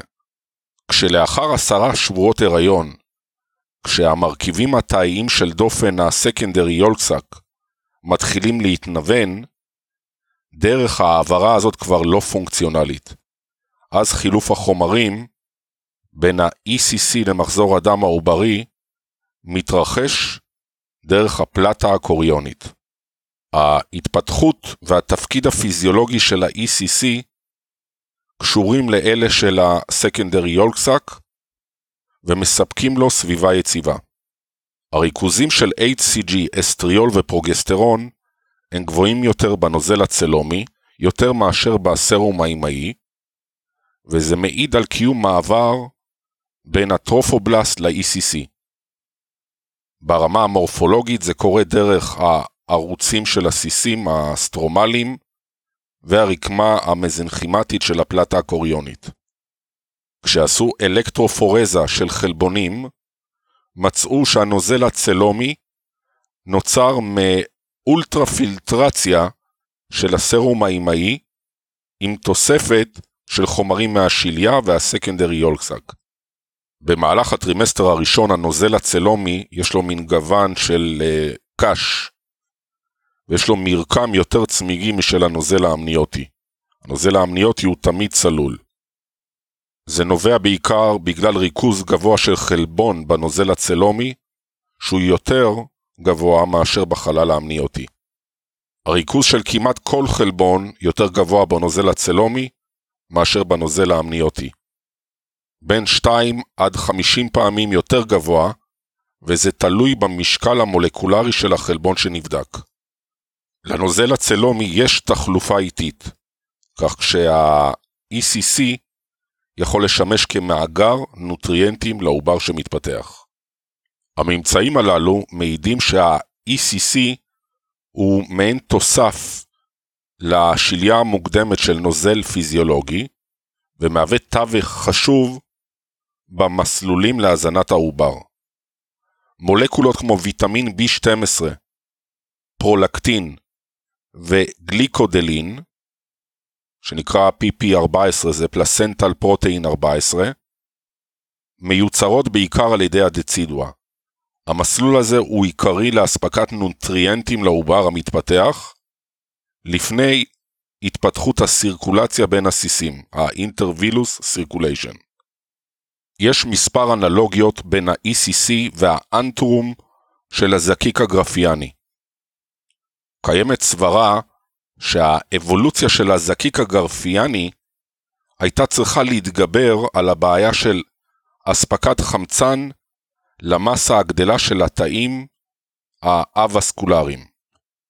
למרות זאת, בגלל שאין נשאי חמצן בנוזל הפוליקולרי ובנוזל הצלומי, התוכן הכולל של החמצן חייב להיות נמוך. ולכן זה בלתי נמנע שיהיה מפה לחצי חמצן בין המקור למטרה, בין אם זאת תהיה ביצית או עובר. כשעשו מדידות אולטרסאונד במטופלות IVF, ראו שלחץ החמצן בנוזל הפוליקולרי יורד ככל שקוטר הזקיק עולה. לכן, הדיפוזיה לתוך ה-ECC היא דרך חשובה לאספקה של חמצן לעובר, לפני ההתפתחות של סירקולציה בשליה, אבל היא שומרת על העובר המוקדם בסביבה שסך הכל רמת החמצן היא נמוכה בה. וזה נועד כדי להגן על העובר מנזק על ידי רדיקלים חופשיים של חמצן, ומניעה של הפרעות למסלולי סיגנל בשלבים הקריטיים של האמבריוגנזה והאורגנוגנזה. נוכחות של מולקולות אנטי-אוקסידנטיות ב-ECC כמו טאורין, טרנספרין, ויטמין A ו-E וסלניום תומכים בהשערה הזו. דבר נוסף, הסביבה הדלה בחמצן שומרת על תאי הגזע.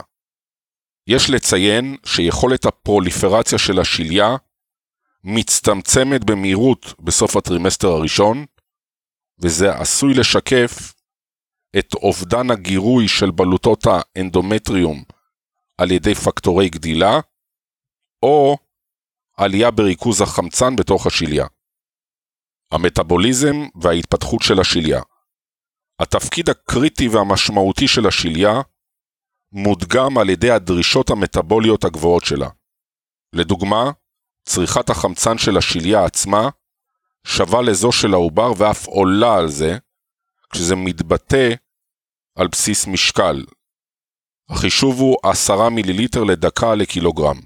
הסובסטרט העיקרי למטאבוליזם החמצוני של השליה הוא הגלוקוז. מתוך סך הגלוקוז הכולל שמקורו באם ומזין את הרחם והתוכן שלו, השליה עצמה צורכת 70%. בנוסף, חלק לא קטן של גלוקוז מגיע ממחזור אדם מעוברי. למרות ששליש מהגלוקוז בשליה עובר המרה ללקטט, המטאבוליזם של השליה אינו מאוד אנאירובי. במקום זאת, בגלל שרקמת השליה אינה מסוגלת לעשות מטאבוליזם ללקטט, זה עשוי לייצג מנגנון שבו משאבי האנרגיה יכולים להישמר לטובת הכליות והכבד העובריים. זה מתבטא בטרימסטר הראשון בפעילות גבוהה במסלולים של פוליול, polyol pathways. המסלולים הפילוגנטיים הללו של פחמימות מאפשרים ל NAD פלוס ו NADP פלוס להתחדש באופן בלתי תלוי בייצור לקטט, וכך לאפשר לגליקוליזה להתקיים בתנאי חמצן דלים. פרופיל מטאבולומי מראה שהרקמות בטרימסטר הראשון לא נפגעות מבחינה אנרגטית, והיחס של ATP ל-ADP זהה בין שבוע 8 למועד. נכון להיום, לא ממש ידועים הפקטורים שמווסתים את השינויים לטווח הקצר בצריכת השליה. אם כי בהריונות של נשים שחיות בגבהים גבוהים, נראה שהשליה שומרת חמצן לטובת העובר על חשבון גלוקוז. הבקרה על התפתחות השליה אינה מובנת במלואה, למרות שיש לאחרונה התקדמות דרמטית בחקר של imprinting gene, של גנים מוטבעים. הגנים האלה מתבטאים לפי מוצאם בהורה מסוים. גנים ממקור אבאי מעודדים את התפתחות השליה, ואילו אלה שממקור אמאי מרסנים את התהליך. עד כה זוהו כמאה גנים כאלה. הגנים הללו באים לידי ביטוי גם בשליה וגם על ידי המוח. שם הם אחראים על התנהגויות שקשורות לרבייה, מה שנקרא בנייה של קן. ה imprinting הזה מושג באמצעות מנגנונים אפי-גנטיים רגישים במיוחד לגורמים סביבתיים כמו היפוקסיה, תזונה אמאית ומתח נפשי.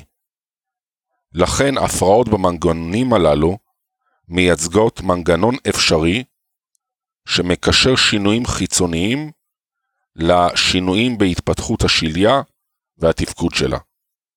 משקל שליה ממוצע במועד הוא 450 גרם, שזה בערך שביעית ממשקל העובר. זה בעצם שישית, כי זה יחד עם חבל הטבור והממברנות. שליה גדולה מדי, או בצורה סונוגרפית או בלידה, מחייבת בירור מעמיק לאיתור האתיולוגיה, כששליה גדולה נקשרת לאנמיה אמהית, או אנמיה עוברית שקשורה לאיזו-אימוניזציה ואידרופס. כל אלה בצורה משנית לאלפא טלסמיה עם המוגלובין מסוג ברץ. מוכר גם הקשר של שליה גדולה עם סוכרת אמהית, ייתכן כתוצאה מגירוי של אינסולין של פעילות מיטוגנית או אנגיוגנזה מוגברת. נמצאו שליות מוגדלות בבעלי חיים משובטים, כנראה בגלל ליקוי בביטוי של הגנים המוטבעים, ה imprinting genes, ובבעלי חיים שתוצרי גן ספציפיים שלהם נמחקו. בבני אדם, יחס גדול בין גודל השליה למשקל העובר קשור לתחלואה גבוהה של הצאצא, גם בתקופה הנאונטלית וגם לאחר מכן. מערך של הורמונים פפטידיים שמעודדים גדילה, זוהה ברקמת השליה, ברמת החלבון וברמת הרצפטור. אלה כוללים את הרצפטור לאינסולין, IGF-1 ו-IGF-2, EGF, לפטין, PGF, לקטוגן השליה ומגוון ציטוקינים וקמוקינים, שכל אחד מהם הוכח כממלא תפקיד חשוב בעובר ובהתפתחות של השליה. IGF-1 ו-IGF-2 הם פוליפפטידים שיש להם הומולוגיה ברמה גבוהה לפרו-אינסולין. שניהם מיוצרים בשליה, באם ובעובר. הם נעים במחזור הדם כשהם קשורים לחלבוני נשא, והם פוטנטים פי 50 יותר מאינסולין בלעורר צמיחה תאית. EGF מגביר סינתזה של RNA ו-DNA וגורם להכפלה במגוון רחב של סוגי תאים. התפקיד המשולב של הגורמים הללו ושל פקטורי גדילה נוספים של השליה עדיין צריך להיחקר. עם זאת, פיתוח של מודלים של מוטציית 0, נול מיוטיישן, בעכברים, ל-IGF 1 ו-2 ולרצפטורים שלהם, ולרצפטור של EGF, סיפקו ראיות בעניין הזה. באופן ספציפי, הרצפטור של EGF נמצא חשוב להתפתחות השליה באותו אופן כמו IGF-2. נוקאוט של IGF-2 מביא לשליה קטנה, ולעומת זאת מחיקה של הגן H19, שמבקר את ה imprinting של ה-IGF-2 Clearance Receptor, תביא להתפתחות של שליה גדולה. לעומת זאת, חשיפה להיפוקסיה כרונית בגבהים גבוהים, או חסרים בתזונה, או זיהום, או מלפ... פרפוזיה, בגלל אה, remodeling לקוי של העורקים הספירליים, כל אלה מובילים לשליה קטנה ו-IUGR. אני חוזר שוב, היפוקסיה כרונית, חסרים בתזונה, זיהום ומל פרפוזיה בגלל remodeling לקוי של העורקים הספירליים. הפרעות לסינתזת חלבונים באמצעות שפעול של מסלולי תגובה לסטרס שנקראו בעבר endoplasmic reticulum stress או The Unfolded Protein Response ודה-אקטיבציה של המסלול mTOR AKT נראים נפוצים במקרים הללו. עצירה של תרגום גם מפחיתה קומפלקסים של uh, שרשרת אלקטרונים מיטוכונדריאלית ברמת החלבון, אבל לא של מסנג'ר uh, RNA, וזה הופך את רמות ה-ATP לנמוכות יותר בשליות הללו בהשוואה לאלה שחיים בגובה רגיל. כשמחקים את המודלים האלה בתנאי מעבדה, זה מוביל לירידה בשיעור הפרוליפרציה התאית. חשיפה לקורטיקוסטרואידים אקסוגנים עלולה גם היא להקטין את גודל השליה, וזה בעצם מראה שזה מסלול נוסף שכנראה באמצעותו מתח נפשי ותת תזונה יכולים להשפיע. טרנספורט בשליה במהלך רוב ההיריון, השליה הקוריו-אלנטואית היא האתר העיקרי של חילוף חומרים מזינים, שזה חמצן, ותוצרי פסולת, שזה CO2, בין האם לעובר. כפי שתואר קודם לכן, התזונה בתחילת ההיריון היא היסטוטרופית, ושק החלמון כנראה תורם בהעברה ובספיגה של נוטריאנטים. עם זאת, מהרגע שמתחילה זרימת דם ל intervillous space, בערך בשבוע 10, עיקר ההעברה היא דרך הסיסים. אם כי ייתכן שקיימת העברה מוגבלת בין הדם האימהי באנדומטריום ומי השפיר. כפי שיתואר בהמשך, רוב מנגנוני הטרנספורט לביצוע חילוף חומרים בשליה כבר קיימים בשבוע 10, והם עוברים אפ רגולציה או down רגולציה בהמשך ההיריון. זה קורה בהתאם לדרישות צמיחת העובר וההומאוסטזיס. ההשפעה של הפרעות בתהליכים הללו על הצמיחה העוברית רק נבדקה לאחרונה. בכדי שמולקולה תעבור מהפלזמה העוברית לפלזמה האימהית ולהפך, עליה לחצות את הסינסיציוטרופובלסט, את המטריקס של ליבת הסיסים, והאנדותליום של הנימים העובריים. הסינסיציוטרופובלסט הוא האפיטל שדרכו עוברים החומרים, והוא נחשב לאתר העיקרי לחילוף החומרים. עם זאת, גם המטריקס וגם האנדוטל תורמים לשליה כאיבר שמבצע חילוף חומרים, שכן שניהם תורמים לעובי החיץ. הם עשויים לשמש גם כמסנן לפי גודל, מכיוון שהחלל בין תאי האנדוטל עשוי להגביל דיפוזיה של מולקולות גדולות. העובדה שהסינסיציוטרופובלסט הוא סינסיציום אמיתי, ללא רווחים מלאים במים, תוך או חוץ תאים, רק מוכיחה שהוא יוצר מחסום הדוק. עם זאת, לפי נתונים פיזיולוגיים זה לא המקרה. סביר להניח שחילוף החומרים שמבוקר מתרחש בעיקר בין שני קרומי הפלזמה המנוגדים. הכוונה לממברנה המיקרובילית שפונה לאם והממברנה הבזלית שפונה לעובר. חילוף חומרים בין האם לעובר דרך השליה עשוי להתרחש באופן נרחב באחד מארבעת המנגנונים הבאים. מנגנון ראשון נקרא bulk flow או solvent drag, המנגנון השני דיפוזיה, מנגנון שלישי בתיווך של טרנספורטר, ומנגנון רביעי באנדו או אקסוציטוזה. מנגנון ראשון, bulk flow או solvent drug, מדובר בזרימה בתבזורת או גרירה של ממס. הבדלים בלחצים ההידרוסטטיים והאוסמוטיים בין מחזור הדם האימהי לעוברי מעודדים מעבר של מים על ידי bulk flow שנע יחד עם החומרים המומסים. מומסים אלה מסוננים במעבר שלהם דרך התווך. תנועת מים יכולה להיות דרך ערוצים פרסלולריים או דרך קרומי הפלזמה. המעבר דרך הפלזמה עשוי להיות משופר על ידי נוכחות של אקוואפורינים, שזה חלבוני ממברנה אינטגרליים שיוצרים נקבוביות מים בממברנה. מפל לחצים הידרוסטטי ייווצר על ידי הבדלים בלחץ הדם האימהי והעוברי, ותנגודת וסקולרית מהצד האימהי או העוברי של השליה. למרות שהלחצים הללו אינם יכולים להימדד בפועל in vivo, יש ראיות שהם נמוכים יותר ב intervillous space לעומת הנימים העובריים.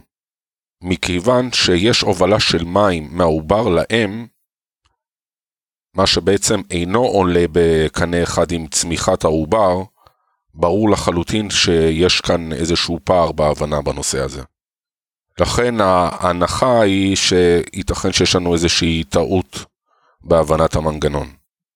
מצד שני, מעבר של מים בין האם לעובר, שמונע על ידי לחץ הידרוסטטי, עשוי לעבור אה, תנגודת על ידי אה, מעבר מים שמונע ממפל לחצים אוסמוטי, זה שנוצר מהעברה הפעילה של מומסים לעובר דרך הסינסיציוטרופובלסט. הגורמים הללו עשויים להשתנות עם אה, התקדמות ההיריון. סך הכל, כפי שניתן להבין, הנושא הזה דורש מחקר נוסף. דיפוזיה דיפוזיה של כל מולקולה מתרחשת מעבר למחסום או תווך. כשקיים מפל ריכוזים יחד או עם גורמים טעונים חשמלית, אחד מהם גדול יותר בכיוון אחד מאשר בכיוון השני, כך שקיים שטף נטו, שטף הכוונה לאינפלקס או איפלקס, בכיוון אחד. השטף נטו של מומס מסומן כ-J-Net, מדובר במומס שעובר דרך השליה, הוא חסר מטען חשמלי, והוא מתואר על ידי חוק פיק, פיקס לו, שזה חוק שמתאר את מהלך הדיפוזיה. מסמנים אותו בנוסחה JNet שווה ל-AD חלקי L כפול CM מינוס CF ביחידות מולס ליוניט טיים. A זה שטח הפנים של התווך או המחסום, D זה מקדם הדיפוזיה של המולקולה במים, למולקולות קטנות יהיה D גדול, L זה עובי התווך, CM זה הריכוז הממוצע של המולקולה בפלזמה האימהית, ו-CF זה הריכוז של המומס במחזור הדם העוברי. מולקולות קטנות, הידרופוביות יחסית, כמו חמצן ו-CO2, עושות דיפוזיה מהירה, כך שהשטף שלהן תלוי הרבה יותר במפל הריכוזים, מאשר שטח הפנים של התווך או העובי שלו. מכיוון שמפל הריכוזים מושפע בעיקר מזרם הדם בשני הכיוונים, הדיפוזיה של מולקולות כאלה נחשבת למוגבלת. זה מסביר מדוע הפחתה בזרימת הדם הרחמית או הטבורית עלולה לגרום לאספיקסיה עוברית, וכתוצאה מכך האטה בצמיחה. לעומת זאת, מולקולות הידרופיליות כמו גלוקוז וחומצות אמינו לא יעשו דיפוזיה בקלות, אלא אם מפל הריכוזים שלהם נשמר והשטף ייקבע לפי השטח פנים של התווך ועוביו. המעבר של מולקולות כאלה אינו מושפע מזרימת הדם, אלא אם היא מופחתת באופן דרמטי. הוא עשוי להשתנות אם תהיה בעיה בהתפתחות השליה, שעלולה לגרום לצמצום שטח הפנים של התווך או לשינוי בעוביו. קיימות עדויות שזה בעצם מה שקורה ב-IUGR אידיופתי. במשוואה של פיק, המרכיב של AD חלקי L הוא שווה ערך למה שמתואר כחדירות של הממברנה. מדידות של החדירות הפסיבית של השליה נעשו גם אין ויבו וגם אין ויטרו, תוך שימוש במולקולות הידרופיליות, שכנראה אינן מושפעות מזרימת הדן, ואינן מהוות סובסטרט לחלבוני נשא. המדידות הללו מראות שקיים קשר עקיף בין החדירות לבין הגודל המולקולרי של המולקולה המסומנת ההידרופילית. היחס הזה מוסבר באופן פשוט על ידי נוכחות של ערוצי מים חוץ-תאיים או נקבוביות בתוך התווך עצמו, שדרכן יכולה להתבצע דיפוזיה. קיומו של מסלול חדיר פרסלולרי הוא נושא שנוי במחלוקת, בשל היות הסינציציוטרופובלסט סינציציום ללא נתיב פרסלולרי ברור. עם זאת, ייתכן שקיימת נוכחות של נתיבים כאלה, כפי שנצפה במיקרוסקופ אלקטרוני. בנוסף, אזורים חשופים של סינסיציום, שקיימים כמעט בכל שליה, עשויים להוות נתיב של מולקולות יכולות לעשות דרכו דיפוזיה. שיעור המעבר של מולקולות הידרופוביות בדיפוזיה שמוגבלת על ידי זרימה, עשוי להשתנות במהלך ההיריון, וזאת משום שזרימת הדם בין האם לעובר לשליה משתנים. שינויים בריכוז של מולקולות טעונות ומפל חשמלי בין הפלזמה האימהית לעוברית גם ישפיעו על קצב העברה. במהלך ההיריון מתרחשים שינויים בריכוזי מומסים בפלזמה האימהית והעוברית, וזה משפיע על הכוחות הפועלים. למשל, ריכוז של גלוקוז וחומצות אמינו בפלזמה האימהית עולה במהלך ההיריון.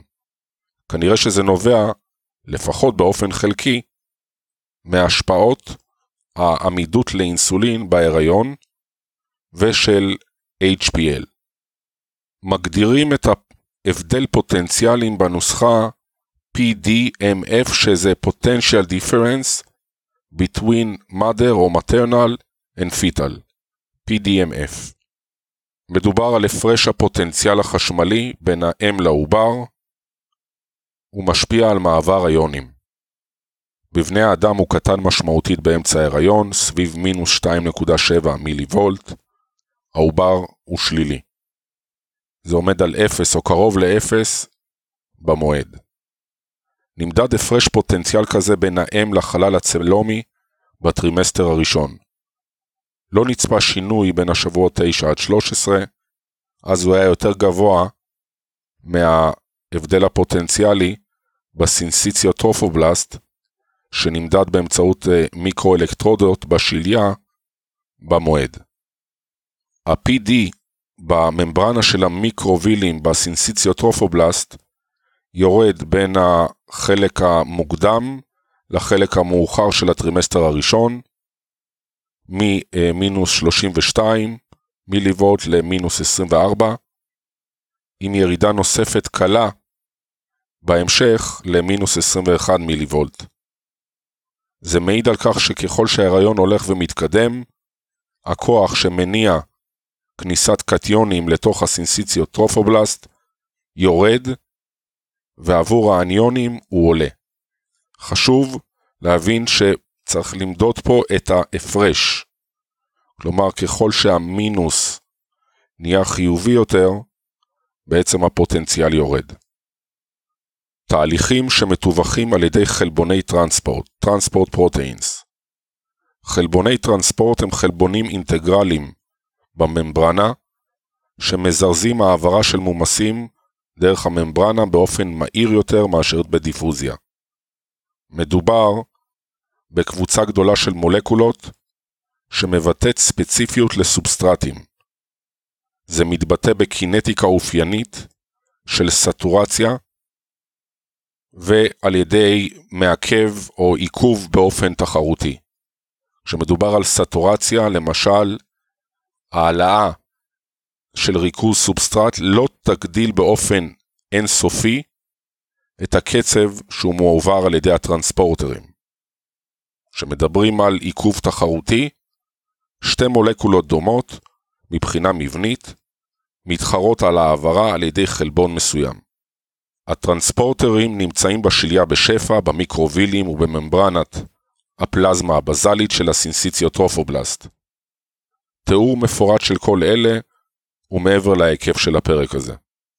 באופן כללי, חלבוני התעלות, ה-channels, יוצרים נקבוביות בממברנה ומאפשרים דיפוזיה של יונים כמו אשלגן או סידן, והטרנספורטרים מאפשרים העברה שהיא משודרגת, היא facilitated, נגד מפל הריכוזים, לדוגמה ה GLUT 1 שנחשב לטרנספורטר של גלוקוז.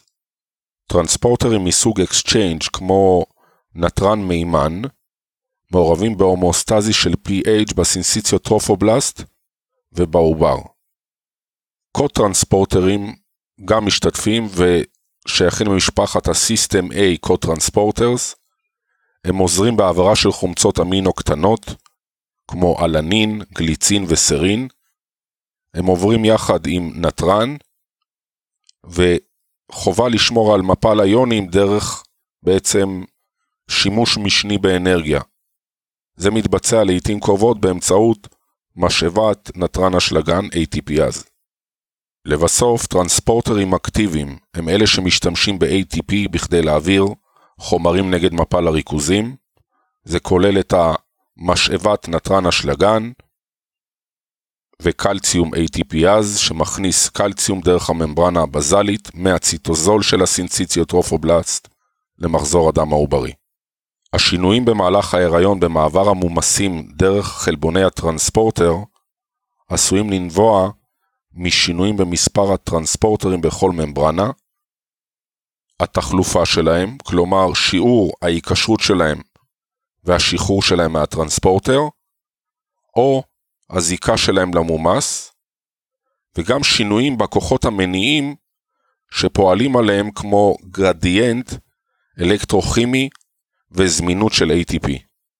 אז יש פה שוב מספר מרכיבים, מספר הטרנספורטרים בכל ממברנה, התחלופה שלהם, הזיקה שלהם למומס, שינויים בכוחות המניעים וזמינות של ATP.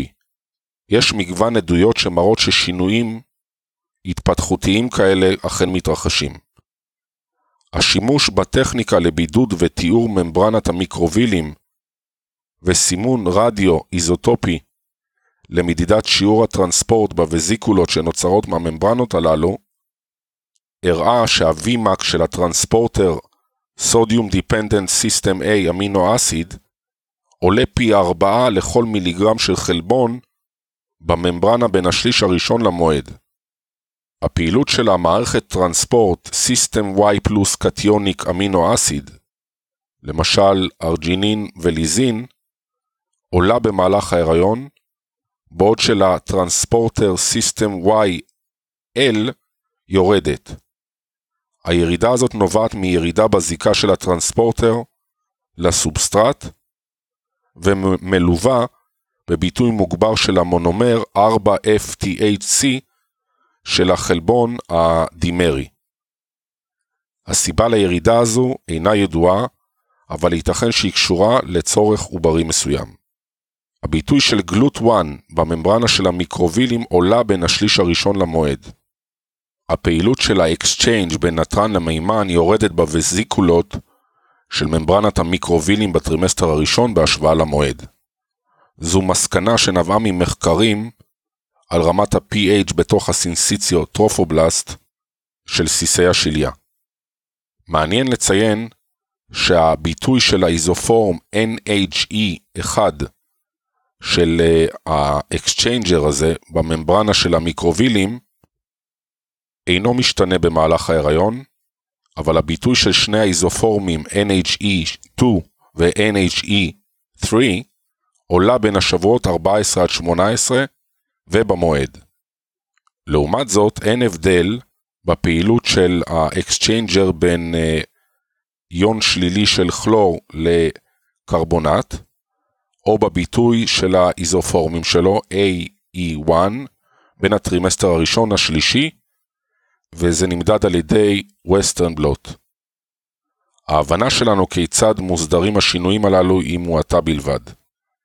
מחקרים על עכברי נוקאוט מציעים שהורמונים מהעובר, כמו ה-IGF2 שמעבירים סיגנלים מתוך מטרה לדרוש נוטריאנטים לצורך גדילה, הם חשובים ומשמעותיים, אבל זה מחייב מחקר נוסף. אנדוציטוזיס ואקזוציטוזיס. אנדוציטוזיס הוא תהליך שבו מולקולות נלכדות בתוך אינווגינציות שיוצאות מהממברנה המיקרווילית של הסינסיציוטרופובלסט. הן נכנסות פנימה ויוצרות וזיקולות בתוך הציטוזול. אלה יכולות להתפזר בתוך התא, ואם הן מצליחות להתחמק מהאיחוי עם הליזוזום, הן מתמזגות בסופו של דבר עם הממברנה הבזלית, ומשחררות את התוכן שלהן אל הסביבה העוברית. קיימות עדויות שמראות שאימונוגלובולינים מסוג IgG וחלבונים גדולים אחרים יכולים לחצות את השליה באמצעות המנגנונים הללו. הספציפיות והעמידות לפירוק על ידי הליזוזומים בזמן האנדוציטוזה מוקנית על ידי נוכחות רצפטורים ל-IgG באינווגינציות הללו. עם זאת, המנגנונים הללו עדיין לא ברורים לחלוטין. חסם בררני, Selective Barrier בנוסף ליכולתה להקל על מעבר בין האם לעובר, השליה גם משמשת כחסם בררני, שמונע מחומרים מסוימים והורמונים אימהיים לעבור לעובר או לחצות בצורה הפעילה שלהם. חברים בקבוצת ה-MRP, Multidrug Resistant Protein, BRCP, שזה Breast Cancer Resistant Protein, ו-P גליקופרוטאין, נמצאים בחלק האפיקלי של הסינסיציוטרופובלסט ובאנדוטל, בנימים ובסיסים, בסמוך למועד. הטרנספורטרים הללו מתווכים את השטף, את ה efflux, של מגוון רחב של תרכובות אורגניות, אניוניות וקטיוניות, באופן שתלוי ב-ATP, וביטוים ברמת ה messenger RNA עולה לקראת המועד. בפלזמה של הסינסיציוטרופובלסט יש מגוון רחב של אנזימי ציטוכרום P450. למרות שהוא יותר מוגבל מאשר בכבד, המטאבוליזם שמתווך על ידי האנזימים הללו בשליה מסוגל לבצע דטוקסיפיקציה של תרופות וכימיקלים. קיימת גם נוכחות של אלכוהול דהידרוגנז, יחד עם גלוטטיון, טרנספרז ואין אצטיל טרנספרז. נוכחות האנזימים הללו נותנת לעובר רמה מסוימת של הגנה נגד חשיפה ל xenobiotics, למרות שעדיין יש תרופות שמסוגלות לחצות שליה ולפעול כטרטוגניות. בסינסיציוטרופובלסט יש את האנזים 11 בטא HSD2, שמחמצן קורטיזול אימהי למטאבוליט הלא פעיל שלו, הקורטיזון. התהליך הזה מאפשר לציר היפותלמוס pituitary adrenal להיות מבודד מהקורטיזול האימהי, ומגן על הרקמות האימהיות מההשפעה המדכאת גדילה של קורטיקוסטרואידים.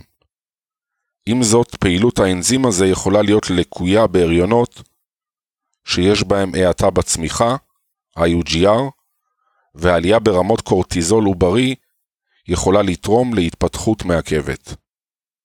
טרנספורט של חומרים ספציפיים בשליה גזים, נשימה המעבר של הגזים העיקריים, חמצן ופחמן דו-חמצני, צפוי להיות תלוי בזרימה. לכן הכוח המניע של חילוף הגזים בשליה הוא מפל הלחצים החלקיים בין מחזור הדם האימהי לעוברי. בתחילת ההיריון העובר מתפתח בתנאי סביבה עם רמות חמצן נמוכות. סביבה כזו נראית הכרחית למניעת טרטוגנזה ושמירה על תאי גזע. משבוע 10 של ההיריון, השליה הופכת להיות איבר הנשימה העיקרי. יש הערכות שלפיהן היא נעשית כה יעילה עד לכדי יכולתה לשמור על שיווי משקל של חמצן ופחמן דו-חמצני בין ה intervillous space האימהי לנימי העובר. עם זאת, במציאות המצב שונה. יש הבדל של 10 מילימטר כספית בלחץ החמצן בין הווריד הטבורי לוורידים הרחמיים ובין הווריד הטבורי ל intervillous space. לעומת זאת, הפער בלחצים בין הווריד הטבורי לוורידים הרחמיים הוא קטן, 3 מילימטר כספית. ניתן להסביר את ההבדלים בלחץ החלקי של החמצן בכך שקיימים אזורים עם חלוקה לא אחידה של זרימת דם בין האם לעובר, או נוכחות של שנטים. זה יכול להגביל את חילוף הגזים בין האם לעובר, כלומר בין הדם לריאות. עם זאת, התרומה החשובה ביותר היא הקצב המטאבולי הגבוה של רקמת השליה.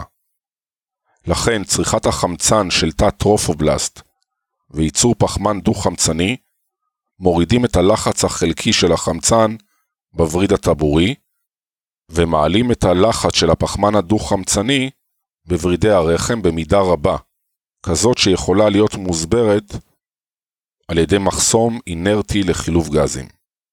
הפער בין העורקים לוורידים במחזור הדם הרחמי והפער בין הוורידים לעורקים במחזור הדם הטבורי גדל בתקופות של זרימת דם מופחתת. ספיגה של חמצן עולה, וצריכה של חמצן נשארת ללא שינוי בטווח רחב של זרימות דם. לכן גם זרימת הדם הרחמית וגם הטבורית יכולות לפעול באופן משמעותי מבלי להוריד צריכת חמצן עוברית.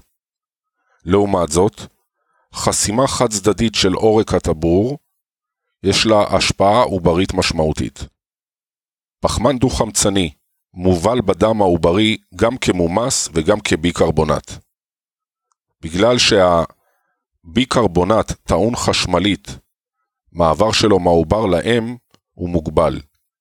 עם זאת, הפחמן הדו-חמצני יכול לעשות דיפוזיה מהעובר לאם בצורתו המולקולרית, ו-HCO3 אינו תורם באופן משמעותי לפינוי פחמן דו-חמצני בעובר. גלוקוז חדירות השליה לגלוקוז D היא לפחות פי 50 יותר ממה שצפוי לפי הגודל שלו ומסיסותו בשומן. חלבוני transporter ספציפיים של משפחת GLUT נמצאים על שתי הממברנות, המיקרווילוס והבזלית, בסינסיציוטרופובלסט, אם כי הן יותר צפופות בממברנה של המיקרווילוס. הפיזור הזה עשוי לספק יכולת ספיגה נוספת כדי לעמוד בדרישות הסינסיציום. transporter הגלוקוז העיקרי בשליה בבני אדם הוא ה GLUT 1, הוא אינו תלוי בנתרן, sodium independent facilitated transporter. בניגוד לטרנספורטרים שתלויים בנתרן, בכליה ובמעיים של המבוגר. הטרנספורטר הזה אינו רגיש לאינסולין. הוא מגיע לרוויה בריכוזי סובסטרט גבוהים. רוויה של 50% נצפית ברמות גלוקוז של בערך 5 מילימולר, שזה 90 מיליגרם לדציליטר. לכן מעבר הגלוקוז מהאם לעובר אינו לינארי, ושיעור ההעברה יורד עם העלייה בריכוז הגלוקוז האימהי. ההשפעה הזאת משתקפת ברמות הגלוקוז בדם. שינוי בביטוי הטרנספורטר בשליה מתרחש גם בתגובה לסוכרת אימהית. במצב הזה הביטוי של גלוט 1 כפי הנראה עולה. עולה רמת הביטוי שלו על הממברנה הבזלית שמכתיבה את הקצב, בעוד הוא נשאר קבוע על פני ממברנת המיקרובילים שפונה לאם. שינויים ברמת הביטוי של הטרנספורטר עשויים להיות גם תלויים בשלב ההיריון. למשל, בשלב מוקדם בהיריון, גלוט 4 הוא זה שעשוי להיות נוכח בתוך השליה. זה גם מושפע מהתזונה האמהית ומזרימת הדם לשליה. טרנספורטר שלישי, הגלוט 3, גם זוהה, הוא זוהה באנדוטל של השליה שפונה אל העובר. נוכחותו של הגלוט 3 בסינסיציוטרופובלסט נשארה עדיין שנויה במחלוקת. חומצות אמינו ריכוז חומצות האמינו בפלזמה של חבל הטבור גבוה מאשר בפלזמה האמהית. בדומה למונוסחרידים חומצות אמינו נכנסות ויוצאות מהסינסיציוטרופובלסט דרך טרנספורטרים ספציפיים שיושבים בממברנה. החלבונים הללו גם מאפשרים לחומצות האמינו לעבור נגד מפל הריכוזים לתוך הסינסיציוטרופובלסט, ולבסוף, גם אם לא באופן ישיר, למחזור הדם העוברי. יש מספר קבוצות ספציפיות של חלבוני transporter שמתווכות מעבר של חומצות אמינו טעונות, אניונים, קטיונים או ניטרלים, לתוך הסינסיציוטרופובלסט. הן כוללות כאלה שתלויות בנתרן וכאלה שאינן תלויות בו. במקרים רבים, הכנסה של חומצות האמינו מצומדת לנתרן על ידי co-transport system, שנמצאת על הממברנה של המיקרווילים שפונה ל intervillous האימהי. ה system A amino acid transporter שגליצין, אלנין וסרין מהווים עבורה סובסטרט או סובסטרטים, זו דוגמה טובה למערכת co-transport. כל עוד נשמר מפל הנתרן כלפי פנים, ריכוז חומצות האמינו בטרופובלסט יעלה על זה שבדם האימהי. מפל הריכוזים של הנתרן נשמר על ידי משאבת הנתרן אשלגן ATPase, שנמצאת בצד הבזלי העוברי של הסינסיציוטרופובלסט. בנוסף, רמות גבוהות של חומצות אמינו, שמועברות על ידי טרנספורטרים תלויי נתרן, יכולות להביא לכניסת חומצות אמינו אחרות דרך טרנספורטרים אחרים שפועלים כ exchangers, כפי שמתואר באיור 1.7. דוגמאות לכך הם ה-ASCT1 ו- Y plus LAT 4F2HC. עם זאת, יש עדיין טרנספורטרים שפועלים בצורה שאינה תלויה בנתרן. חומצות אמינו מסוימות נעזרות ב transporter אחד או במספר טרנספורטרים לצורך מעבר. רשימה של טרנספורטרים והשינוי שלהם ב-IUGR מופיעה בטבלה 1-1. SNAT 1 ו-SNAT 2 הם טרנספורטרים שפועלים גם בממברנה הבזלית וגם במיקרובילים של הסינסיציוטרופובלסט, שאחראים על פעילות ה- System A transporter של חומצות האמינו הניטרליות שתוארו קודם לכן. סנאט 4 הוא בעל ספציפיות דומה לסובסטרט ומופיע בשלבים המוקדמים של ההיריון. פעילות טרנספורטרים תלויי נתרן אחרים שנמצאים על ממברנת המיקרובילים אה, כוללת את חומצות האמינו בטא, כמו טאורין, שזה טאו-T, וכנראה גם גליצין דרך מערכת אה, GLY. טרנספורטרים אחרים שאינם תלויים בנתרן, שמתווכים מעבר של חומצות אמינו ניטרליות, כוללים את ה-System L, שזה LAT1 2 על 4 F2HC, והם מבטאים זיקה גבוהה לחומצות אמינו עם שרשראות צד גדולות כמו לאוצין. המערכת של ה-Y פלוס LAT 4F2HC יכולה להעביר חומצות אמינו, גם ניטרליות וגם קטיוניות, כמו ליזין וארגינין. הטרנספורטרים שהוזכרו הם הטרודימרים ומחייבים שילוב של שני חלבונים עם ממברנת התא כדי שיתרחש המעבר. חומצות אמינו קטיוניות עוברות באמצעות קאט 1, שהוא חלבון טרנספורטר שאינו תלוי נתרן, בעוד חומצות האמינו גלוטמט ואספרטט מועברות על ידי EAAT1 ו-EAAT4 שהם טרנספורטרים תלויי נתרן. פעולות העברה בממברנה הבזלית הן דומות. אולם רוב הטרנספורט אינו תלוי בנתרן, למשל ה-ASCT1. הטרנספורט מאפשר מעבר של חומצות אמינו נגד מפל הריכוזים שלהן לתוך הזרם הדם העוברי. למרות שידוע פחות לגבי המעבר אל תוך ומתוך האנדוטליום העוברי שנמצא סמוך לממברנה הבזלית של הסנסיציוטרופובלסט, יש מחקרים שמאשרים את קיומם של חלבונים נוספים שמשתתפים בטרנספורט של חומצות אמינו. כפי שצוין קודם לכן, יותר מחלבון אחד מתווך את כל פעולת העברה ברקמה הבודדת. דוגמאות לכך הן משפחת ה-EAAT1 עד 5, שמעבירות חומצות אמינו אניוניות באופן תלוי בנתרן. קבוצה שנייה הם ה-CAT1, CAT2 ו-CAT2A, שקשורות ל-System Y פלוס Activity. קבוצה שלישית זה ה-SNAT 1, SNAT 2 ו-SNAT 4, שקשורים להעברה של חומצות אמינו ניטרליות. הסיבה שיש כפל שלהם בשליה אינה ידועה, אבל זה בא לידי ביטוי הכי הרבה בשליה, יותר מבכל איבר אחר חוץ מב-CNS, במערכת העצבים המרכזית. כמובן שכפי שקורה עם הטרנספורטרים של חומצות האמינו האניוניות ה-EAAT1 עד 5, הסוג של הטרנספורטרים שונה מרקמה לרקמה ויש לכך חשיבות. בתאי טרופובלסט מבודדים הפעילות של הסיסטם A עוברת up-regulation על ידי ההיעדר של חומצות אמינו כשיש עלייה בזיקה של הנשאים. אני מזכיר system A אחראים על העברת חומצות אמינו קטנות באופן תלוי בנתרן.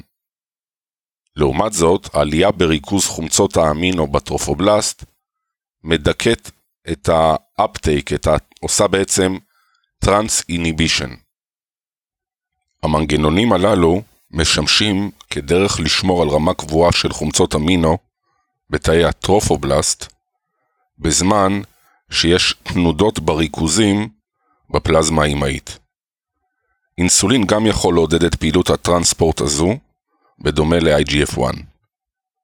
התיאום בין המטאבוליזם השלייתי או העוברי והעברת חומצות האמינו מודגם על ידי החומצות אמינו האניוניות, גלוטמט ואספרטט, שמועברות בצורה גרועה מהאם לעובר. למרות זאת, הגלוטמט מיוצר על ידי הכבד העוברי מגלוטמין, ואז הוא מועבר דרך הממברנה הבזלית של השליה. בתוך השליה רובו עובר מטאבוליזם, ומשמש כמקור אנרגיה. כתוצאה מכך, העברה של חומצות אמינו אניוניות שתלויה בנתרן היא בעלת חשיבות מיוחדת בממברנה הבזלית, כמו פעילות המערכת ASC, ה-ASCT1, שאחראית על ספיגת הסרין שמיוצר בכבד העוברי אל השליה. ליפידים חומצות שומן אסטריות, למשל טריגליצרידים, נמצאות בסרום האימהי כמרכיב של קילומיקרונים ו-VLDL. לפני המעבר דרך השליה, ליפופרוטאין ליפז בא עמם במגע ומשחרר את חומצות השומן החופשיות, שהן יחסית לא מסיסות בפלזמה, ונעות בזרם הדם כשהן קשורות לאלבומין, בזכות היותן הידרופוביות. כתוצאה מכך, העברה של חומצות כרוכה בפירוק הקשר מהחלבון האימהי, ולאחר מכן קשירה לחלבוני השליה. תחילה בממברנת הפלזמה, באמצעות פאב PM, ולאחר מכן עם העברתם אל תוך התא, כפי הנראה דרך FAT CD36 ו-FAT-P, יחד עם חלבוני קישור אינטרציטופלזמטיים. ההעברה מתוך הסינסיציות טרופובלסט מובנת לנו בצורה פחות טובה, אבל מאמינים שהיא קורית דרך אינטראקציה עם FAT CD36 ו-FAT-P, שנמצאים על שני משטחי המיקרובילים והממברנה הבזלית. כתוצאה מכך מתרחשת אינטראקציה עם חלבוני פלזמה עובריים. קליטת חומצות שומן על ידי השליה מווסתת על ידי PPAR gamma, שזה peroxisome proliferator activated receptor gamma, ו-RXR. RXR זה קיצור של retinoid X receptor. בתמורה שרשראות ארוכות של PUFA של polyunsaturated fatty acids, שנלקחות על ידי השליה, יכולות לעבור מטאבוליזם לליגנדים של פיפר, ובכך הן משפיעות על ביטוי מערך של גנים, כולל אלה שמשפיעים על מטאבוליזם של חומצות שומן והעברה. חומצות שומן יכולות לעבור חמצון בתוך השליה כמקור לאנרגיה. למרות שאינטראקציות ומנגנונים מסוימים אינם ברורים לחלוטין, ברור לחלוטין שספיגת שומנים היא בעלת חשיבות רבה להתפתחות העובר. מחיקה יזומה של הגן שמקודד את FAT-P4, שנקרא SLC27A4, שנמצא בשליה, גורמת לתמותה עוברית. מחקרים מוקדמים הראו שהעברה של חומצות שומן בשליה עולה באופן לוגריתמי ככל שהשרשראות קצרות יותר. כלומר, במהלך של ירידת פחמנים מ-16 פחמנים עד 8 פחמנים, ואז היא יורדת איכשהו ב-6 פחמנים וב-4 פחמנים. עם זאת, עבודה חדשה יותר מבעירה את העובדה שחומצות שומן חיוניות באופן כללי מועברות ביעילות רבה יותר מחומצות שומן שאינן חיוניות. לדוגמה, חומצה מסוג דוקסו-אקסנואיק מועברת ביעילות רבה יותר מאשר חומצה ארכידונית. חומצה אולאית, אולאיק אסיד, מועברת הכי פחות טוב. בדומה לחומצות האמינו שדוינו קודם לכן, העובר מועשר בשרשראות ארוכות של פופה יותר מהאם. סלקטיביות כזו עשויה להתייחס גם להרכב של הטריגליצרידים בסרום האימהי, מכיוון שהליפופרוטאין ליפז מעדיף לפרק או לחתוך את חומצות השומן בשתי העמדות. יש ראיות שמראות שהפרשת לפטין בשליה, שזה הורמון שמופרש בדרך כלל על ידי אדיפוציטים, עשויה לקדם את הליפוליזה האימהית, ובכך לספק גם לשליה וגם לעובר דרך לאספקה נאותה של שומנים בדם. מנגנון אפשרי נוסף, שבאמצעותו שומנים יכולים להיות מופרשים מהשליה, כולל את הסינתזה וההפרשה של ליפופרוטאינים, אפו, ליפופרוטאין B. החשיבות של מסלול זה בשליה לא ממש ברורה. מים ויונים מעבר של מים מהאם לעובר נקבע על ידי איזון הכוחות האוסמוטיים, ההידרוסטטיים והקולואידים על פני השליה. חישוב של הלחץ האוסמוטי על בסיס ריכוז המומסים באופן פרטני נחשב ללא אמין, מכיוון שהכוחות נובעים מהלחץ האוסמוטי תלויים בחדירות הממברנה לכל מומס באופן ספציפי.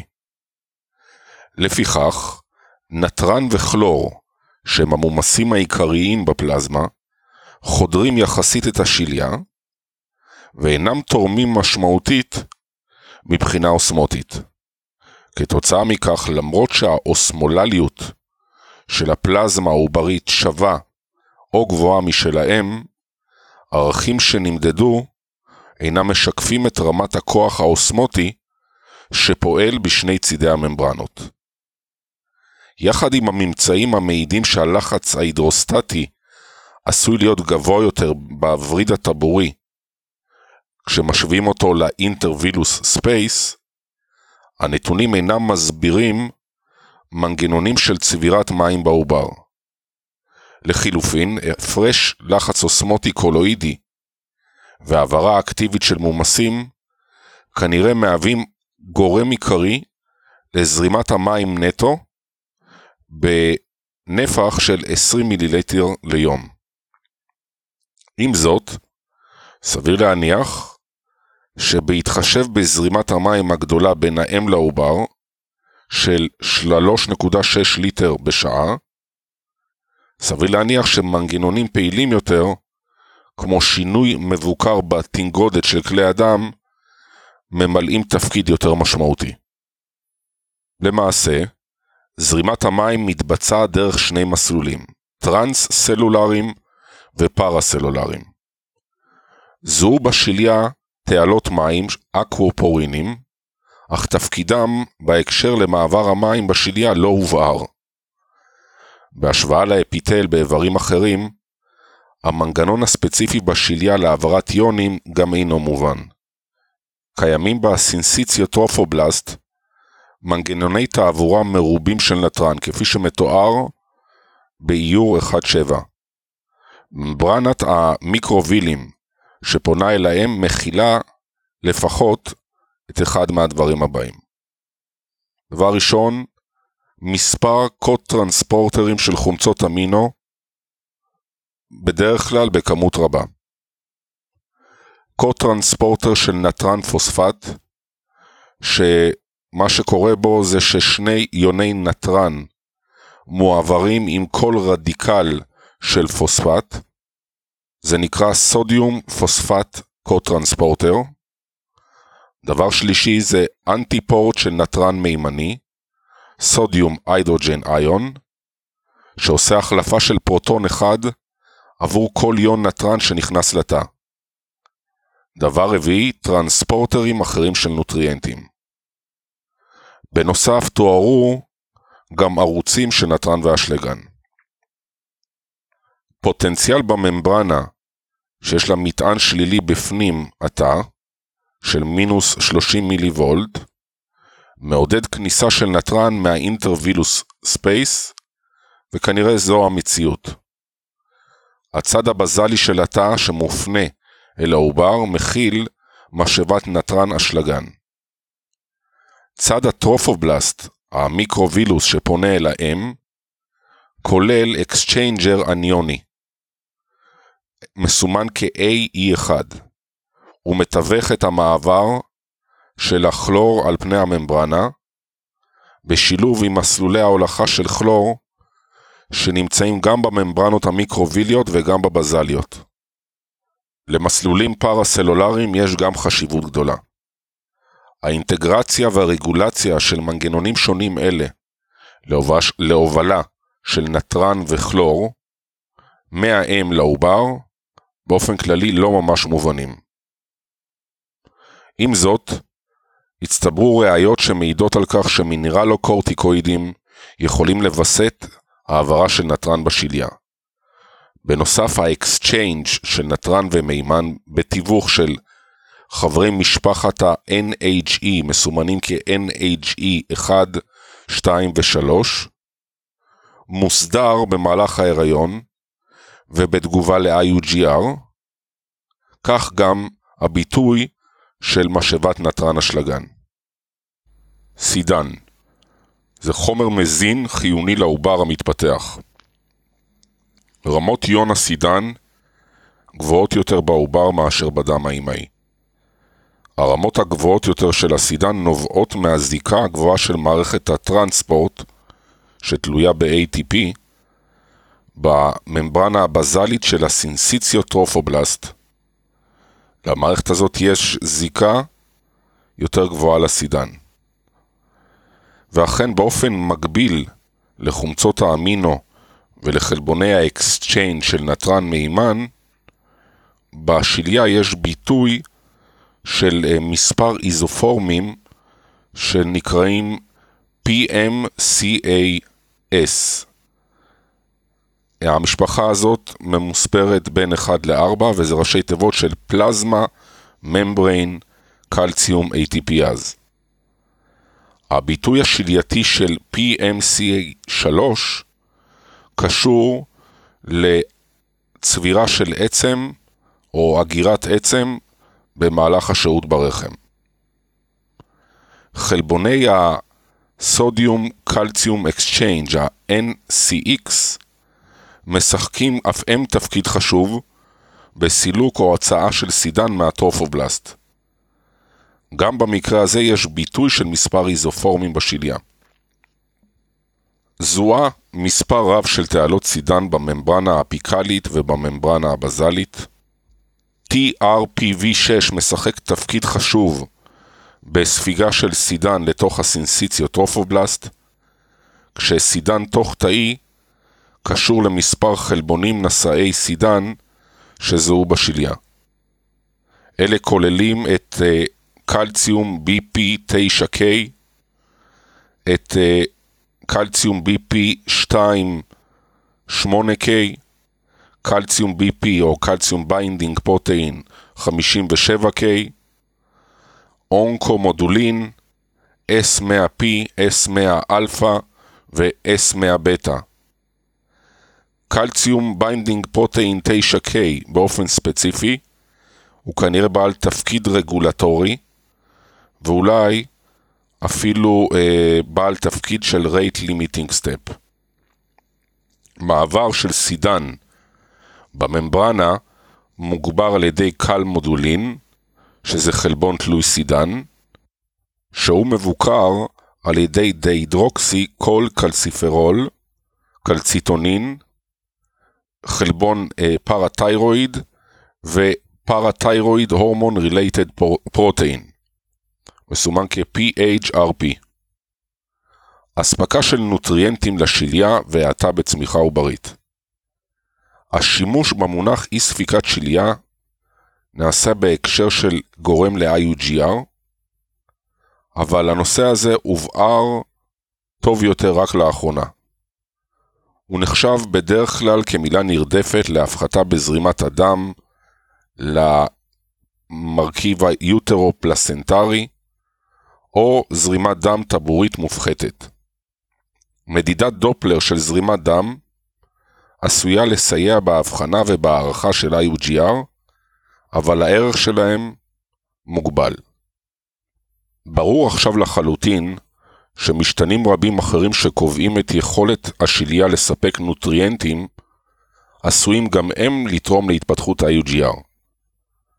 למשל ב-IUGR שטח הפנים של חילוף החומרים יורד, וכך גם עוביו, כשאלה צפויים להפחית באופן משמעותי את החדירות הפסיבית של השליה.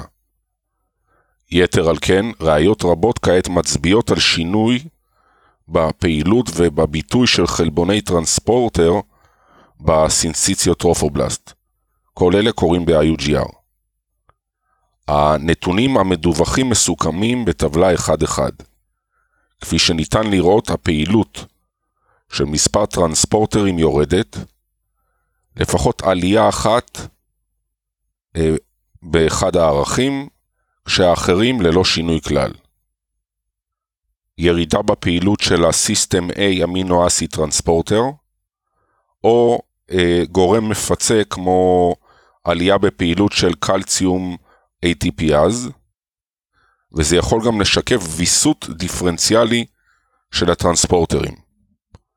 ההבנה של פנוטיפים שלייתיים אלה ב-IUGR עשויה לתת לנו גם רמזים לדרכים חדשות של אבחון וטיפול בעתיד.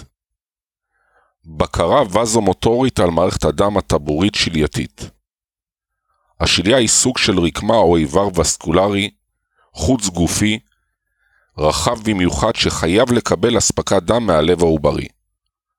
בנוסף, עבור חילוף חומרים יעיל, זרימות הדם האימהיות והעובריות חייבות להיות תואמות ככל האפשר. לפיכך, חייבת להיות שליטה מקומית על התנגודת הווסקולרית בתוך המיטה הווסקולרית של השליה. כלי התנגודת העיקריים בשליה הם העורקים השריריים שנמצאים באזור הסטם וילאי, בגזעים של הסיסים.